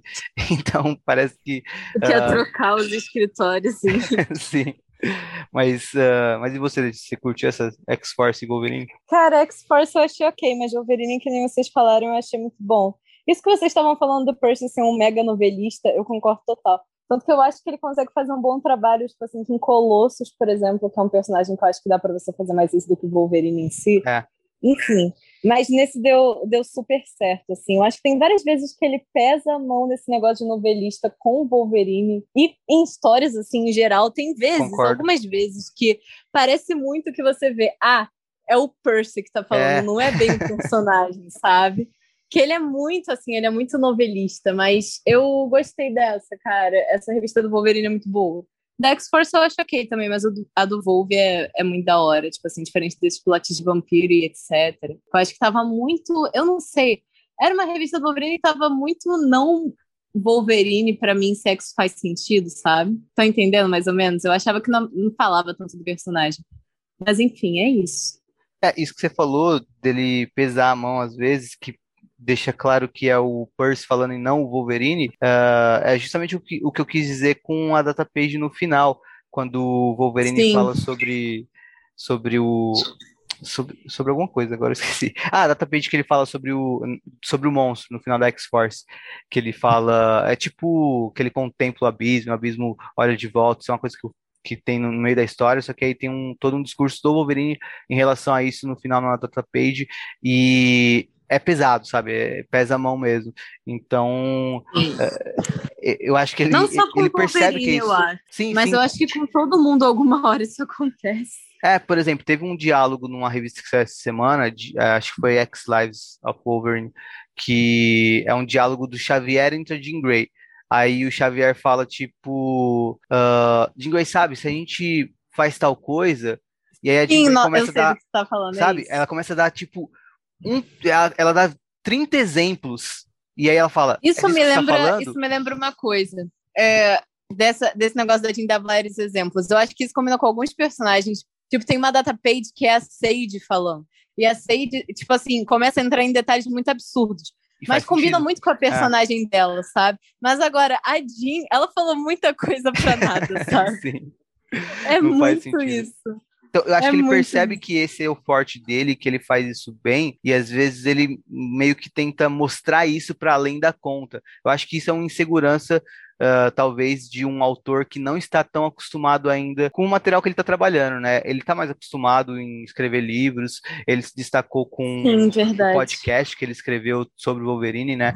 E ele ainda é um relativamente novo nessa coisa de fazer gibi mensal e tudo mais, então eu acho que por isso que ele tem esses excessos. Eu acho, eu acho também. Eu pensei em dois exemplos, na real, disso que a gente tava falando, de dele se acostumar à linguagem e tal. É, o primeiro era que eu lembrei, quando você falou de trocar Demolidor e tal, eu lembrei do, do Batman Tom King, voltando pra isso, que eu acho que o King sacou o lance de você equilibrar esse lance temático e das reflexões com o massaveísmo e a ação que o leitor quer, assim, tipo, o Batman tá batendo um monte de gente pensando, ah, eu querer morrer quando era criança, sabe? Tipo assim, ele tá segurando um avião com as próprias mãos, pensando o que, que eu vou deixar de legado para minha família, sabe? Tipo, ele, ele fazia isso muito bem, assim, ao ponto que às vezes é, eles usavam os tipo I am Batman e o Batman bater na cabeça do Ben, sabe? Tipo, tinha isso. Ele tinha consciência da parte heróica massa velha, ao mesmo tempo que ele tá fazendo um mergulho psicológico, assim. Eu acho que se, se o Percy se ajustar, ele teria uma escrita nesse estilo, assim, sabe? Nesse estilo é, tom kinguesco, assim, tipo, batendo uma pessoa e refletindo sobre a vida, que combina com o Wolverine nesse sentido, porque a cabeça do Wolverine é bem essa, assim, né? E a segunda coisa que eu pensei foi o exemplo que você falou de novelista, foi um exemplo oposto, é, um exemplo oposto, um exemplo, ah, paralelo a ele, né, que o Victor Laval, que tá escrevendo a minissérie do... Cara, eu pensei nisso também. Sim. Então, ele tá escrevendo a minissérie do Dente Sabre agora, ele é amigo do Percy, e o Percy meio que puxou ele pra, pra linha e tal. E é curioso que, lendo Dente Sabre, dá pra ver que, por ser uma minissérie, é, o Val tem mais liberdade para Ele tem certos mais saveísmo, só mais, mais liberdade para ir a fundo no tema que ele tá fazendo. E eu faço de novo a minha defesa das minisséries, assim, que talvez seja interessante no Núcleo X a gente ter menos mensais e mais minisséries, justamente para conseguir executar essas histórias mais profundamente nos temas dela, assim, tipo, o Way of X também faz isso, por exemplo, e ir mais a fundo nesses temas sem ter esse compromisso da mensal. É, se você faz cinco edições do Wolverine refletindo sobre a vida, na sétima a revista é cancelada. Se você faz uma minissérie de cinco edições, acabou, sabe? Você não tem um compromisso. Eu acho não. que muitas vezes antes de você ter o compromisso da revista, ter que continuar vendendo, é, atrapalha. E, lógico, é normal, é assim que tipo, funciona, mas alguns autores e algumas propostas, acho que tipo, funcionariam bem assim. Tipo, o, o Percy não precisa acabar com a revista do Wolverine, mas faz uma minissérie e vê como sai, assim, porque eu acho que sairia de uma forma mais interessante nesse sentido, sabe?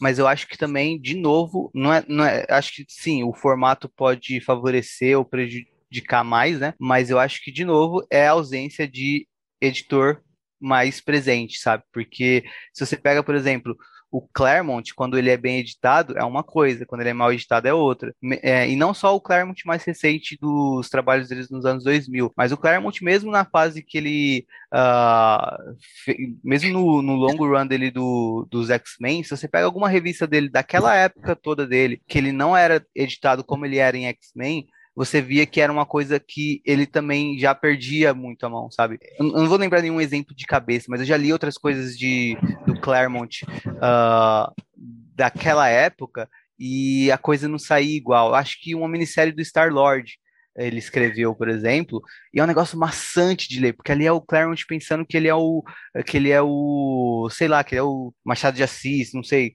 sei lá, mas enfim.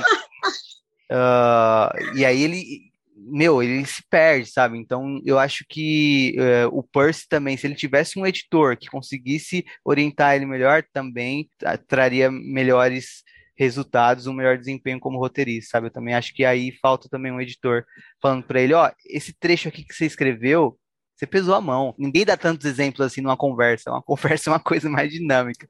A Jean Grey ficou cinco minutos falando exemplos, sendo que ela precisava dar só dois exemplos para seguir na conversa, sabe? Ou o Wolverine aqui, o...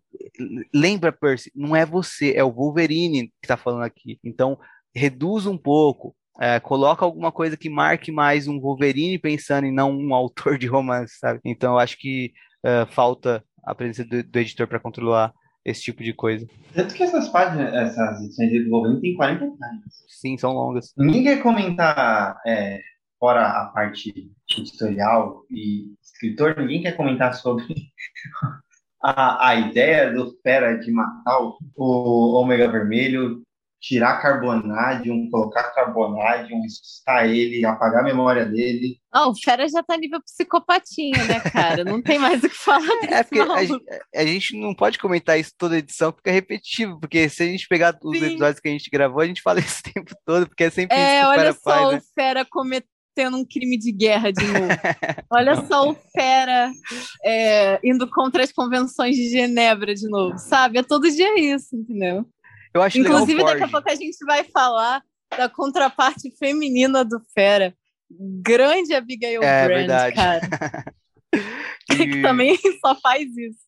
Eu, eu acho legal o, o- Tem outros personagens aqui que eles escrevem muito bem. Eu acho legal o Ford, por mais que seja um Ford mais descontraído, Sim. eu acho que a participação do Ford é bem interessante, que é legal ele, o Wolverine falando pra ele que o Wolverine, o Wolverine fala, eu que tô liderando a missão. Aí o Ford fala, beleza, quando você estiver morrendo afogado lá embaixo, vem chorar pra mim.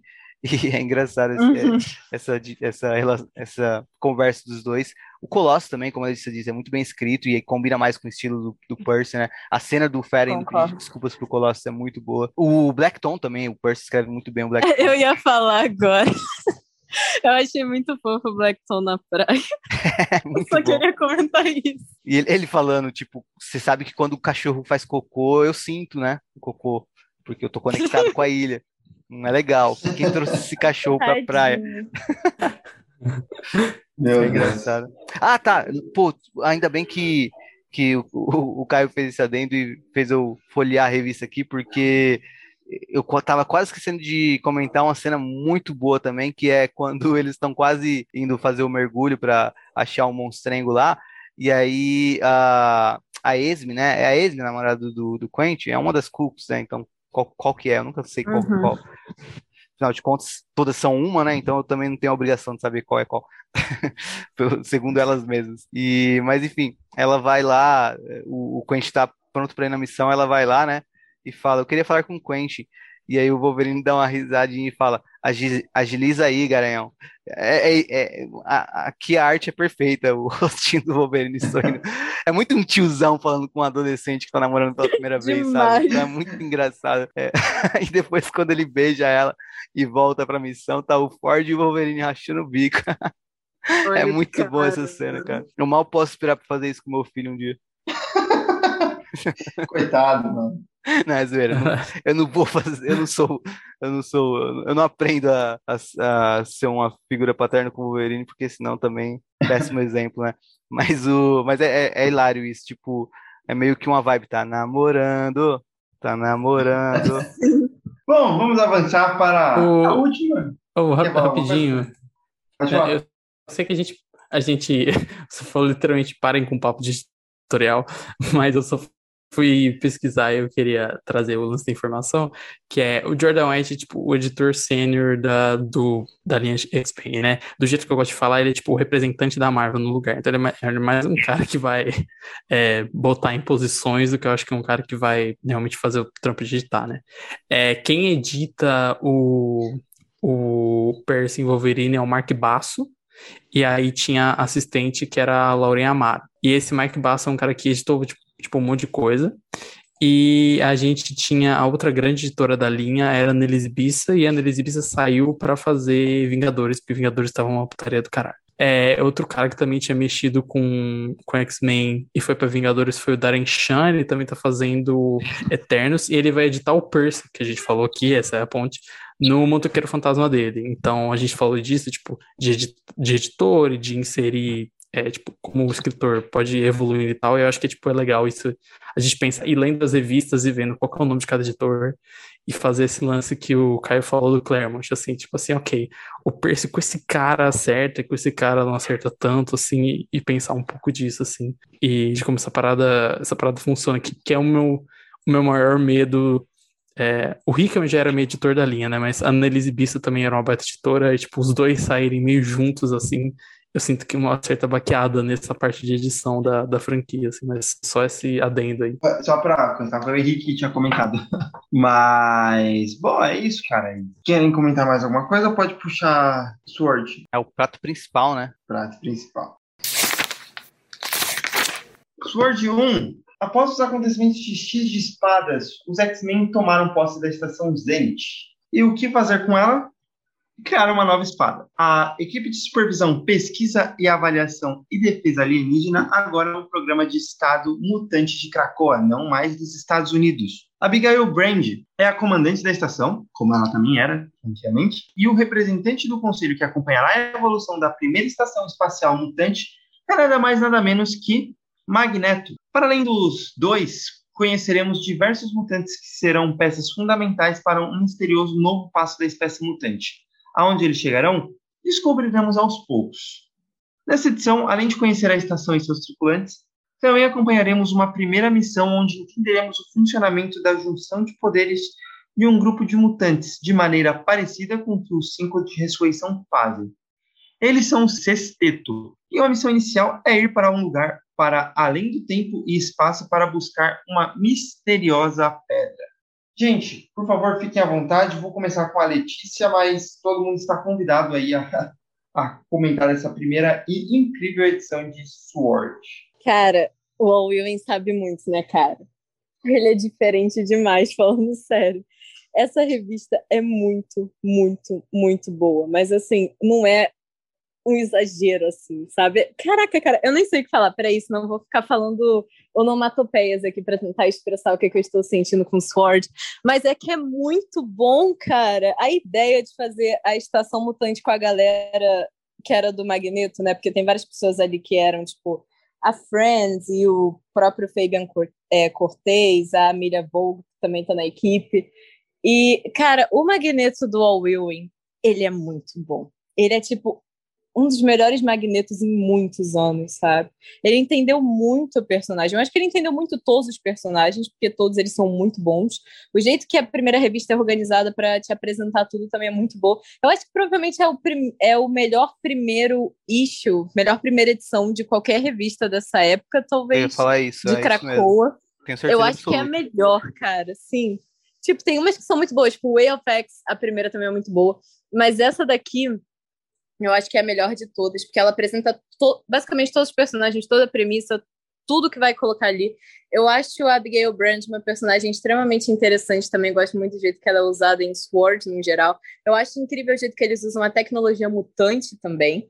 Os desenhos são muito perfeitos, cara. Sabe, o Valerio Skit, ele é muito, muito, muito bom. Ele é um dos meus desenhistas preferidos, tipo, da atualidade também. E ele, cara, combinou muito com, com Sword, sabe? É, é só muito bom, não tem sabe, o que reclamar dessa revista, sabe? Principalmente dessa primeira edição, que é tudo perfeitinho, mostrando basicamente a, é, como é que funcionam todos os personagens principais. Aí a gente tem um insight, assim, de como é a personalidade da Gail Brand, do Fabian Cortez, da Frenzy, do próprio Magneto. Também amo a aparição do Piper, icônico Magneto reencontrando esse homem. Icônico, como ele foi trazido de volta. Um personagem criado por, por Jack Kirby.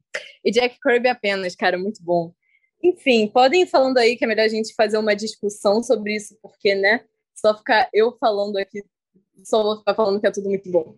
Cara, a, a abertura, é, remetendo a 2001, Odisseia no Espaço, é sensacional também, tá ligado? Aquela primeira página e a frase da, da Abigail Brand já abrindo, e aí depois você vê a, a estação e a terra de fundo, tipo, dá, dá para perceber que é a revista que vai uh, encaminhar a linha X nesse reinado de X para algum lugar novo, sabe? Então isso é bem também empolgante. Eu lembro que eu fiquei empolgado quando eu li essa revista. E como você disse, né, os desenhos são maravilhosos e também são impactantes, né? A entrada do Magneto é impactante, o, os personagens são apresentados com, com também uh, cuidado e também, quando é necessário, grandiosidade. A primeira vez que a Abigail Brand aparece, a gente está olhando ela de baixo e a gente está na perspectiva do Magneto olhando ela de baixo para pensar tá, ela não é pouca coisa, sabe? Pra quem não conhece o personagem, Sim. já sabe a importância dela só pela escolha de composição que o artista fez, sabe? E não é à toa, porque a personagem vai ser muito importante. Então, é, é, é tudo muito impactante, né? As cores também são muito bem feitas, você uh, entra nessa estação, você vê que é um lugar novo, de fato, sabe? Uh, seguindo toda a, a, criação do, do Hickman, o Al também cria uma coisa nova muito boa aqui conceitualmente, sabe? E mas enfim, é, fala, fala, aí também, Bruno, o que, que você achou? Cara, o Ewing, o Ewing é o Ewing, né, cara? Tipo, ele, ele é um cara que é, é sobrenatural, assim, como ele entende e escreve bem e caracteriza todos os personagens, assim. E ele, ele é nerdão de cronologia. Ele é um combo de várias coisas que seriam ótimas em um escritor. Juntas, assim, sabe? Tipo assim, é meio maluco como que ele consegue, assim. A Letícia falou do, do magneto dele, isso é uma coisa que eu só reparei relendo, assim, prestando atenção, porque tem muita coisa, assim, Sword, que como o magneto dele é bom, assim. Ele resume tão bem a, a personalidade do magneto. A Brand chega, é, se ela pega uma nave se ela pega um portal, assim. E aí o magneto meio que veio voando lá do espaço até ali, pelo, pelo que eu entendi.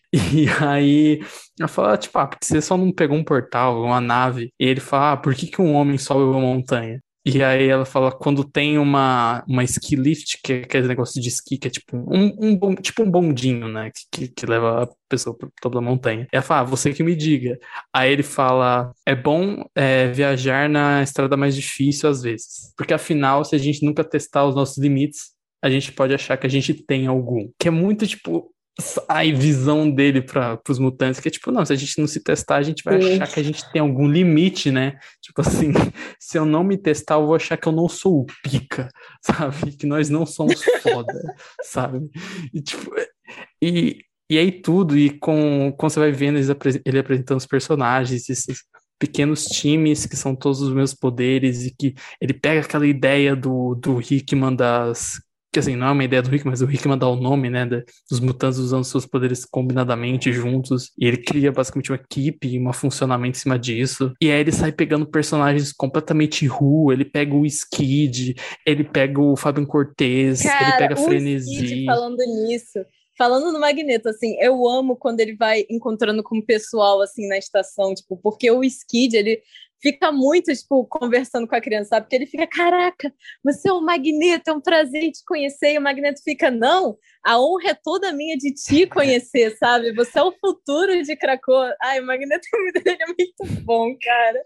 Como é que pode? Eu gosto muito do Skid, eu fiquei muito feliz dele ter trago esse carinha de volta também. Quando ele encontra com a E- Friends também é muito bom, assim. Não, é tipo, é quase que um encontro do de ex-acólitos do Magneto, assim, tipo, tem vários, tem o Exato. próprio Fábio Cortez também, assim. E é, é curioso, eles nesse novo contexto, nesse mundo completamente diferente. E você falou do Skid, é, nem que um spoiler, assim, mas mais pra frente ele vai ter uma edição específica com que ele faz meio que o ponto de vista do Skid. E eu fico assim, é, tipo, eu já, eu já acho impressionante como o Young pode ser branco. Assim, eu acho, tipo assim, ele escreve tão bem todos os personagens que não são brancos, eu fico chocado. E se você entra no Twitter gringo, é sério, procure Young White, que você vai ver que as pessoas descobrem isso e ficam chocadas. É, tanto que quando ele, ele Eu revelou também que. fiquei chocada quando eu descobri. Não, é tipo muito. Tanto que quando ele se revelou que era bi, todo mundo ficou tipo, nossa, realmente, né, ele tem um tato para isso e tal. Mas quando ele escreveu o Skid, ele tinha um tato para escrever, tipo, um menino que é um personagem que apareceu em, sei lá, o que, 10 edições de X Factor, basicamente. Uhum. Al- algo assim, e que, que é cadeirante no mundo onde o Charles Xavier volta a andar toda semana, assim, e ele escreveu isso tão perfeitamente, e é muito sobrenatural. Então, é, é uma revista que é tipo, é daquele negócio, fica, cara, porra, dá vontade de abraçar, assim, a revista é, é, é muito bom, assim, mais pra frente vai ter coisa de, ah, vai ter um evento que entra ali, ou troca artista e tal, mas a essência da, da revista que essa edição apresenta, desde caracterização até funcionamento da equipe, até ideia, toda essa vibe que você tá vendo o futuro, você tá vendo a próxima maior grande coisa, sabe? Aquela sensação que o, que o Hickman colocou muito em House Powers, que você bate de novo, assim, é, é- é muito forte, assim, e eu acho que é muito simbólico para essa revista, assim, tipo, o Wing chegou chegando, assim, tipo, é, é, é um cara que é, é muito foda a gente ter ele no núcleo de X-Men, assim. Eu gostaria de comentar a estileira. Pra mim, na série de Krakow, tem dois tipos de artista. O artista que fala, eu vou desenhar todo mundo no uniforme que eu quiser, e eu respeito. Às Sim. vezes faz até o uniforme do X Factor. E os artistas, tipo, o cara lá do o Baldeon do X Factor, o próprio é, Cheat aqui, que é tipo, vou aproveitar essa era pra fazer um negócio estileira foda, assim, tipo, o Nossa, design das é roupas, muito o padrãozinho. E é tipo, é tão. É, é bonito de olhar, assim, tipo, todo mundo parado, assim, olhando, e, e cada um tem uma, limpinha, perfeita, e é, é- nossa, Não, e, e outra coisa, total. tem muito. Eu acho que toda essa era de Krakow é muito bem aceita no, nos Estados Unidos e tem um sucesso ah, bem maior do que tem aqui, principalmente se a gente só pega o pessoal que comenta na internet, né? Quando eu penso em como toda essa era é recebida aqui no Brasil e eu vejo coisas como essa revista Espada, eu fico bolado, sabe? Porque, tipo, é uma coisa muito boa e tem outra parada que é. É difícil a gente pegar quadrinhos mainstream, Marvel e DC, onde autores conseguem criar conceitos novos, sabe? E o Hickman deu essa oportunidade com essa nova era para vários autores criarem conceitos novos. E aí, quando cai na mão de um Ewing, a coisa fica absurda de boa, como a gente tá vendo aqui, sabe? Então, eu acho que isso é uma coisa que a gente precisa valorizar mais. Espada é uma coisa completamente diferente, sabe? Não é a mesmice do gibi de super-herói padrão que a gente às vezes consome. E acho que, acho que a gente valoriza, a gente, assim, como público, valoriza pouco coisas tão boas como, como essa revista.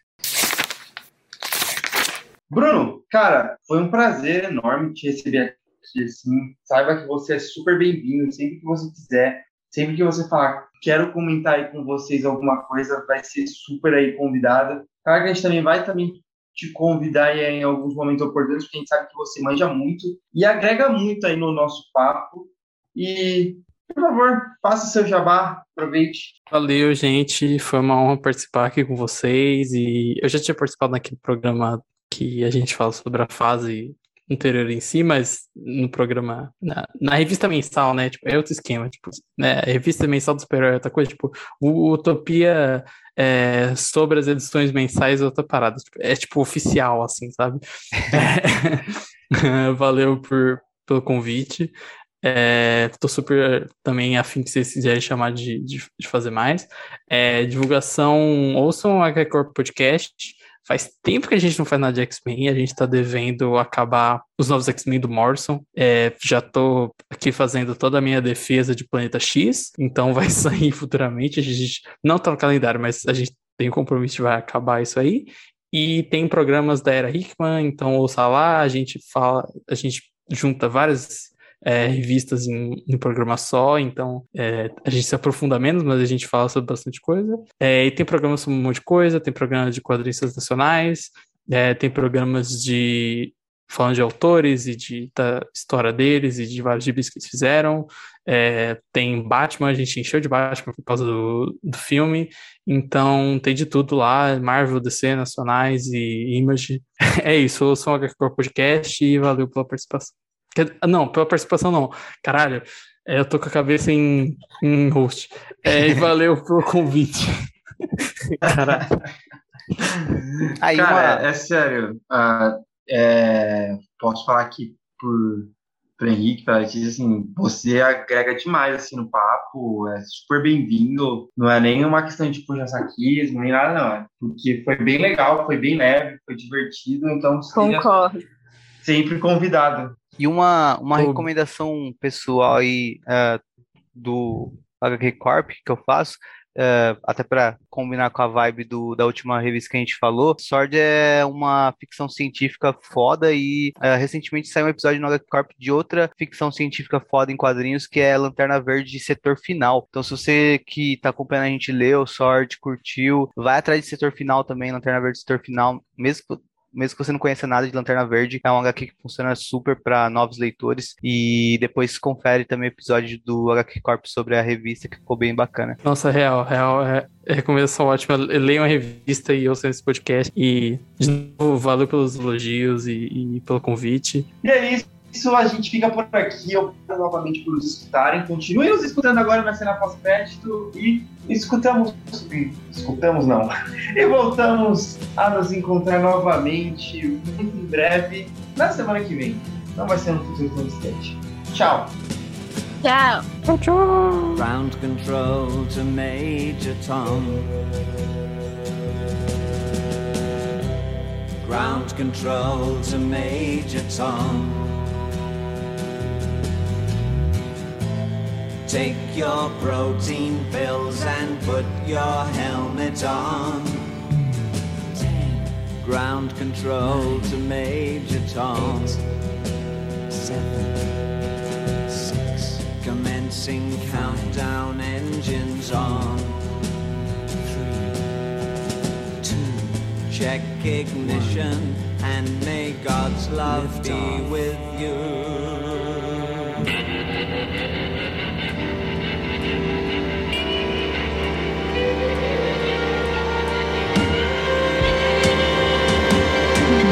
voices.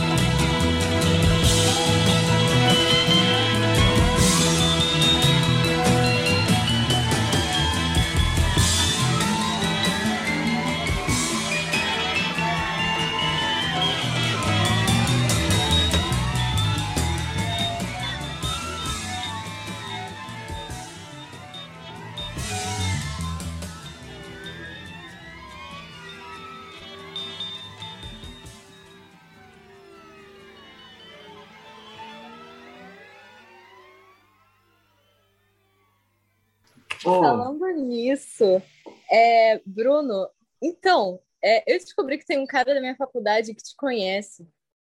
E eu descobri da seguinte maneira. Ele tá Falei tá com alguma coisa também. ele falou. Oi?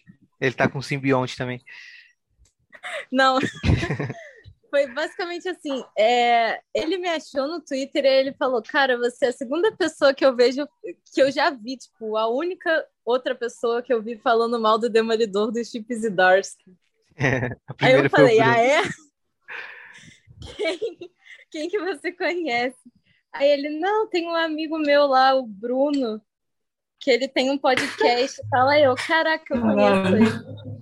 Ele me mandou uma DM no Insta falando isso. Caralho, como assim você conhece a Letícia no Twitter? E aí eu conheci ele de, tipo, de, de Facebook, assim, faz, tipo, sei lá, uns anos. Eu tinha algum grupo que ele tava, e aí ele tá sempre em uns grupos lá, grupo dos quadros e tal. E ele veio falar, eu falei, caralho, e eu sempre fico assim, com essa minha fama de hate em Demolidores e Dars, porque eu conheço gente que odeia mais, assim.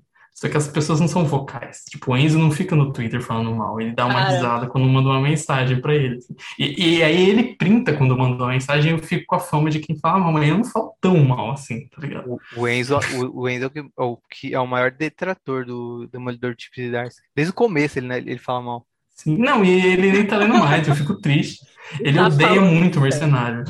E aí, Eu eu, quando eu também. li o arco do mercenário, eu, não, eu li o arco do mercenário e falei, Enzo, Enzo, você tem que ler esse arco, você vai odiar muito esse arco. Eu preciso que você leia pra eu ver sua reação, ver os seus olhos, assim, eu falei, caralho.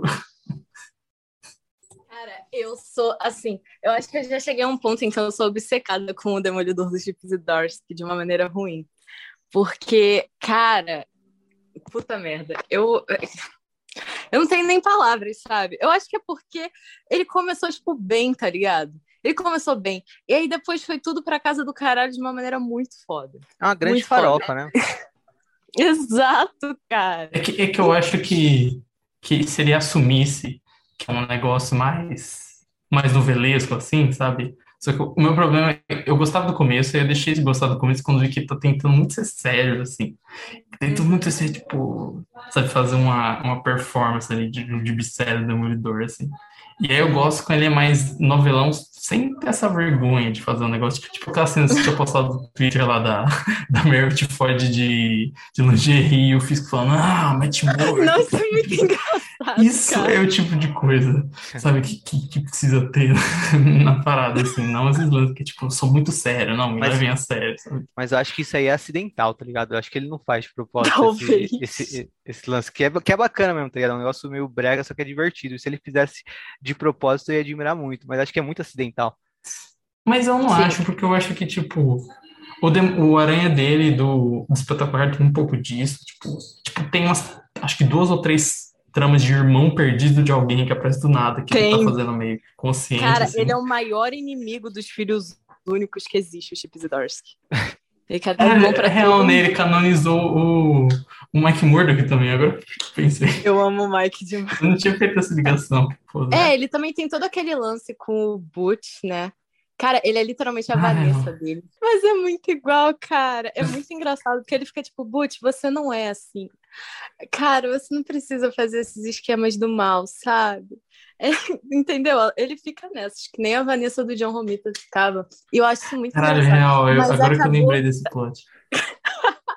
Ele é Mas muito. acabou- Ele, ele, é, ele é muito a namorada do cara, assim, tentando tirar ele da Ele é pra caralho, cara. Eles são um casal, não é possível. Isso é, isso é muito "My novelão, por exemplo. Butch." Tipo, o plot do cara envolvido com crime, que tem um amante, fala: Não, amor, não faz isso, não, larga dessa É vida, não. literalmente isso. Sabe? O Mike Tipo- toda hora tá tentando fazer ele sair dessa vida. I can fix him. E ele não consegue. Aquele, aquele Stillwater dele, eu gosto, porque ele é muito tipo uma série da Netflix, assim. Ele tem toda aquela cara, tipo, tem uma ideia, e aí tem aquela cidade, e a cidade cada um tem umas historinhas, umas fofocas, aí a mãe que teve um filho fora da cidade, quer dizer, um filho dentro da cidade que ela manda pra fora, tipo, tem muito essa estruturinha meio, Uhum. meio tipo Walking Dead também, com todo mundo ficava isolado no mesmo local, assim, tinha uns conflitos, assim, eu gostava disso, mas Cara, não faço ideia de como vai ser esse relaunch, mas eu não vou mentir pra vocês. Eu tô torcendo pro Fisk. Tipo, foda-se o Matheus, na minha opinião. Porque ele tá muito chato, ele não faz nada. Fisk tá lá vivendo a vida dele de perfeito. E eu acho muito claro que o Chip gosta mais do Fisk do que ele gosta do Matheus. Então fica nessas, sabe? Eu queria que ele virasse, sei lá, presidente. Pode falar que imitou a DC, foda-se, eu quero que eles imitem a DC, sabe? Eu gosto muito do Dex Luthor presidente também. É isso que eu espero do final de Devil's Reign, mas eu acho que o Fisk vai se ferrar. Você tá tipo aquela, aquela edição da Panini que saiu em 2018, que eles traduziram um Fisk Mito. Fisk mito. Eu tô exatamente assim. Eu tô. O Fisk acabou com a, com, com a criminalidade de Nova York. Entendeu? No Run the Charles Soul, ele prendeu todos os heróis e todos os vilões. E aí, sabe quem foi que soltou todos os heróis e todos os vilões? Matheus. Porque esse homem não cansa de ferrar com a vida do, do trabalhador, diferente do Fisk, que acabou com, com todo, todo esse lance, toda a criminalidade de Nova York. Enfim, Pô. é isso. Eu vou só pegar uma água rapidão antes da gente começar. Já volto aí. Uhum. Ah, Eu tô boiando do que vocês estão falando. Eu tô... Sério, eu dei uma... Inclu- inclusive, saiu um vídeo do. Eu, caralho, vi isso no grupo do Comic Zone, tem que pegar. Do Sérgio Moro falando sobre que ele lia quadrinhos quando era criança e tal. Meu Deus E aí, no final, ele fala: Ah, e tinha muito. Eu gostava muito do Demolidor, né? O advogado cego que luta contra o crime. Caralho! Ah. E aí, agora eu pensei muito assim, tipo, o Fisk, o Fisk era o Lula esse tempo todo, e o Matt Murdock era o maldito Sérgio Moro que, que era Fernando. Vocês Henrique, são homem do povo. quando você voltar e estiver editando esse episódio, coloque isso no final. Não, e aí, e eu fiquei pensando, tipo, nossa, faz muito sentido ele, tipo assim, eu não tenho provas, mas tenho convicção, porque ele ouviu um batimento cardíaco, uma conversa Sim. pra sala, É entendeu? Total ouviu isso. um telefone. que terrível, cara. Nossa, mas, cara, eu falo muito do Demolidor Chips e Doors. É que eu não fico falando tanto no Twitter, mas no privado das pessoas, cara, eu, eu não calo a boca sobre isso, honestamente. Que ganha fazer essa um fama no. podcast sobre. Oi? Você tinha que fazer um podcast sobre. Cara, eu ficaria cinco horas falando sobre o Run do Chips tranquilamente. Tipo, então, direto. tem- assim. Você pode fazer cinco episódios de uma hora. Porque É no, no sério, Facebook eu ganhei, eu ganhei essa fama no grupo dos quadrinhos. Toda vez que sai alguma coisa dos Chips Dark, as pessoas, às vezes elas nem marcam, elas ficam falando o meu nome, sem eu ver. E aí eu olho o post e caralho. E agora ele vai Que escrever é o essa? Batman e o Demolidor ao mesmo tempo, né, mano? Sim, as Não, pessoas me marcaram em tudo dessa merda, cara, quando saiu essa notícia. Falaram: olha, Não, Letícia, eu- você agora vai ter que ler o Demolidor Preto da DC. Porque o Chip vai escrever e o caralho, cara. Qualquer notícia do Chip as pessoas me mandam. Não, fiquei eu fui mais esperto. No dia que saiu, eu entrei no grupo dos quadrinhos e postei a notícia de todo mundo, pra ninguém postar e marcar. Assim, ninguém falando, ah, arroba Bruno Maia. Não, eu mesmo vou postar. E eu postei. Só que aí eu, eu sempre posto essas notícias relacionadas com aquele pouquinho de ironia, né? Com aquele, tipo, quando saiu a notícia que ele ia fazer aquele prequel do Batman, eu falei, nossa, uma ideia super original agora, hein, gente? E aí nesse, eu dei uma, um negrito na parte que ele fala, tipo, ah, esse vilão novo é tipo o apocalipse do Batman. E eu dei um negrito, assim, só pra zoar. Ai, Jesus. Bom, depois do, da introdução do Demolidor, que vai pro final do episódio, eu falei pro, pro Rick, depois coloca essa introdução no final do episódio também. Beleza. Igual bônus. Cara, que vai ser o Um segundo episódio que eu gravo que vai ter uma, um uma acréscimo. sequência sobre Demolidor. Demolidor, é. Desculpa, galera. Não, é um bônus É pros nada. fãs, assim, que, que, que, É. que ouvem, que ouvem a gente Eu- pra ouvir essas opiniões. Cara, Ah, mas- é, se eu tiver tempo, alguma hora eu vou acabar fazendo podcast de Demolidor, porque não é possível, eu tenho que falar sobre isso. Aí. E não tem, não tem, cara, não tem onde eu ouvir as pessoas falando mal ou bem dos Chips e Dorsky, sabe? Bom, vamos lá. É, Eu vou fazer uma pequena introduçãozinha rapidinho, tipo, e aí eu vou puxar o nome de todo mundo, né? aquele esqueminha básico de todo mundo se apresentar com uma frasezinha maneira. Se o Bruno quiser se apresentar e já fazer também um jabá, fique à vontade, aproveite. Caraca, eu nem pensei na minha frase.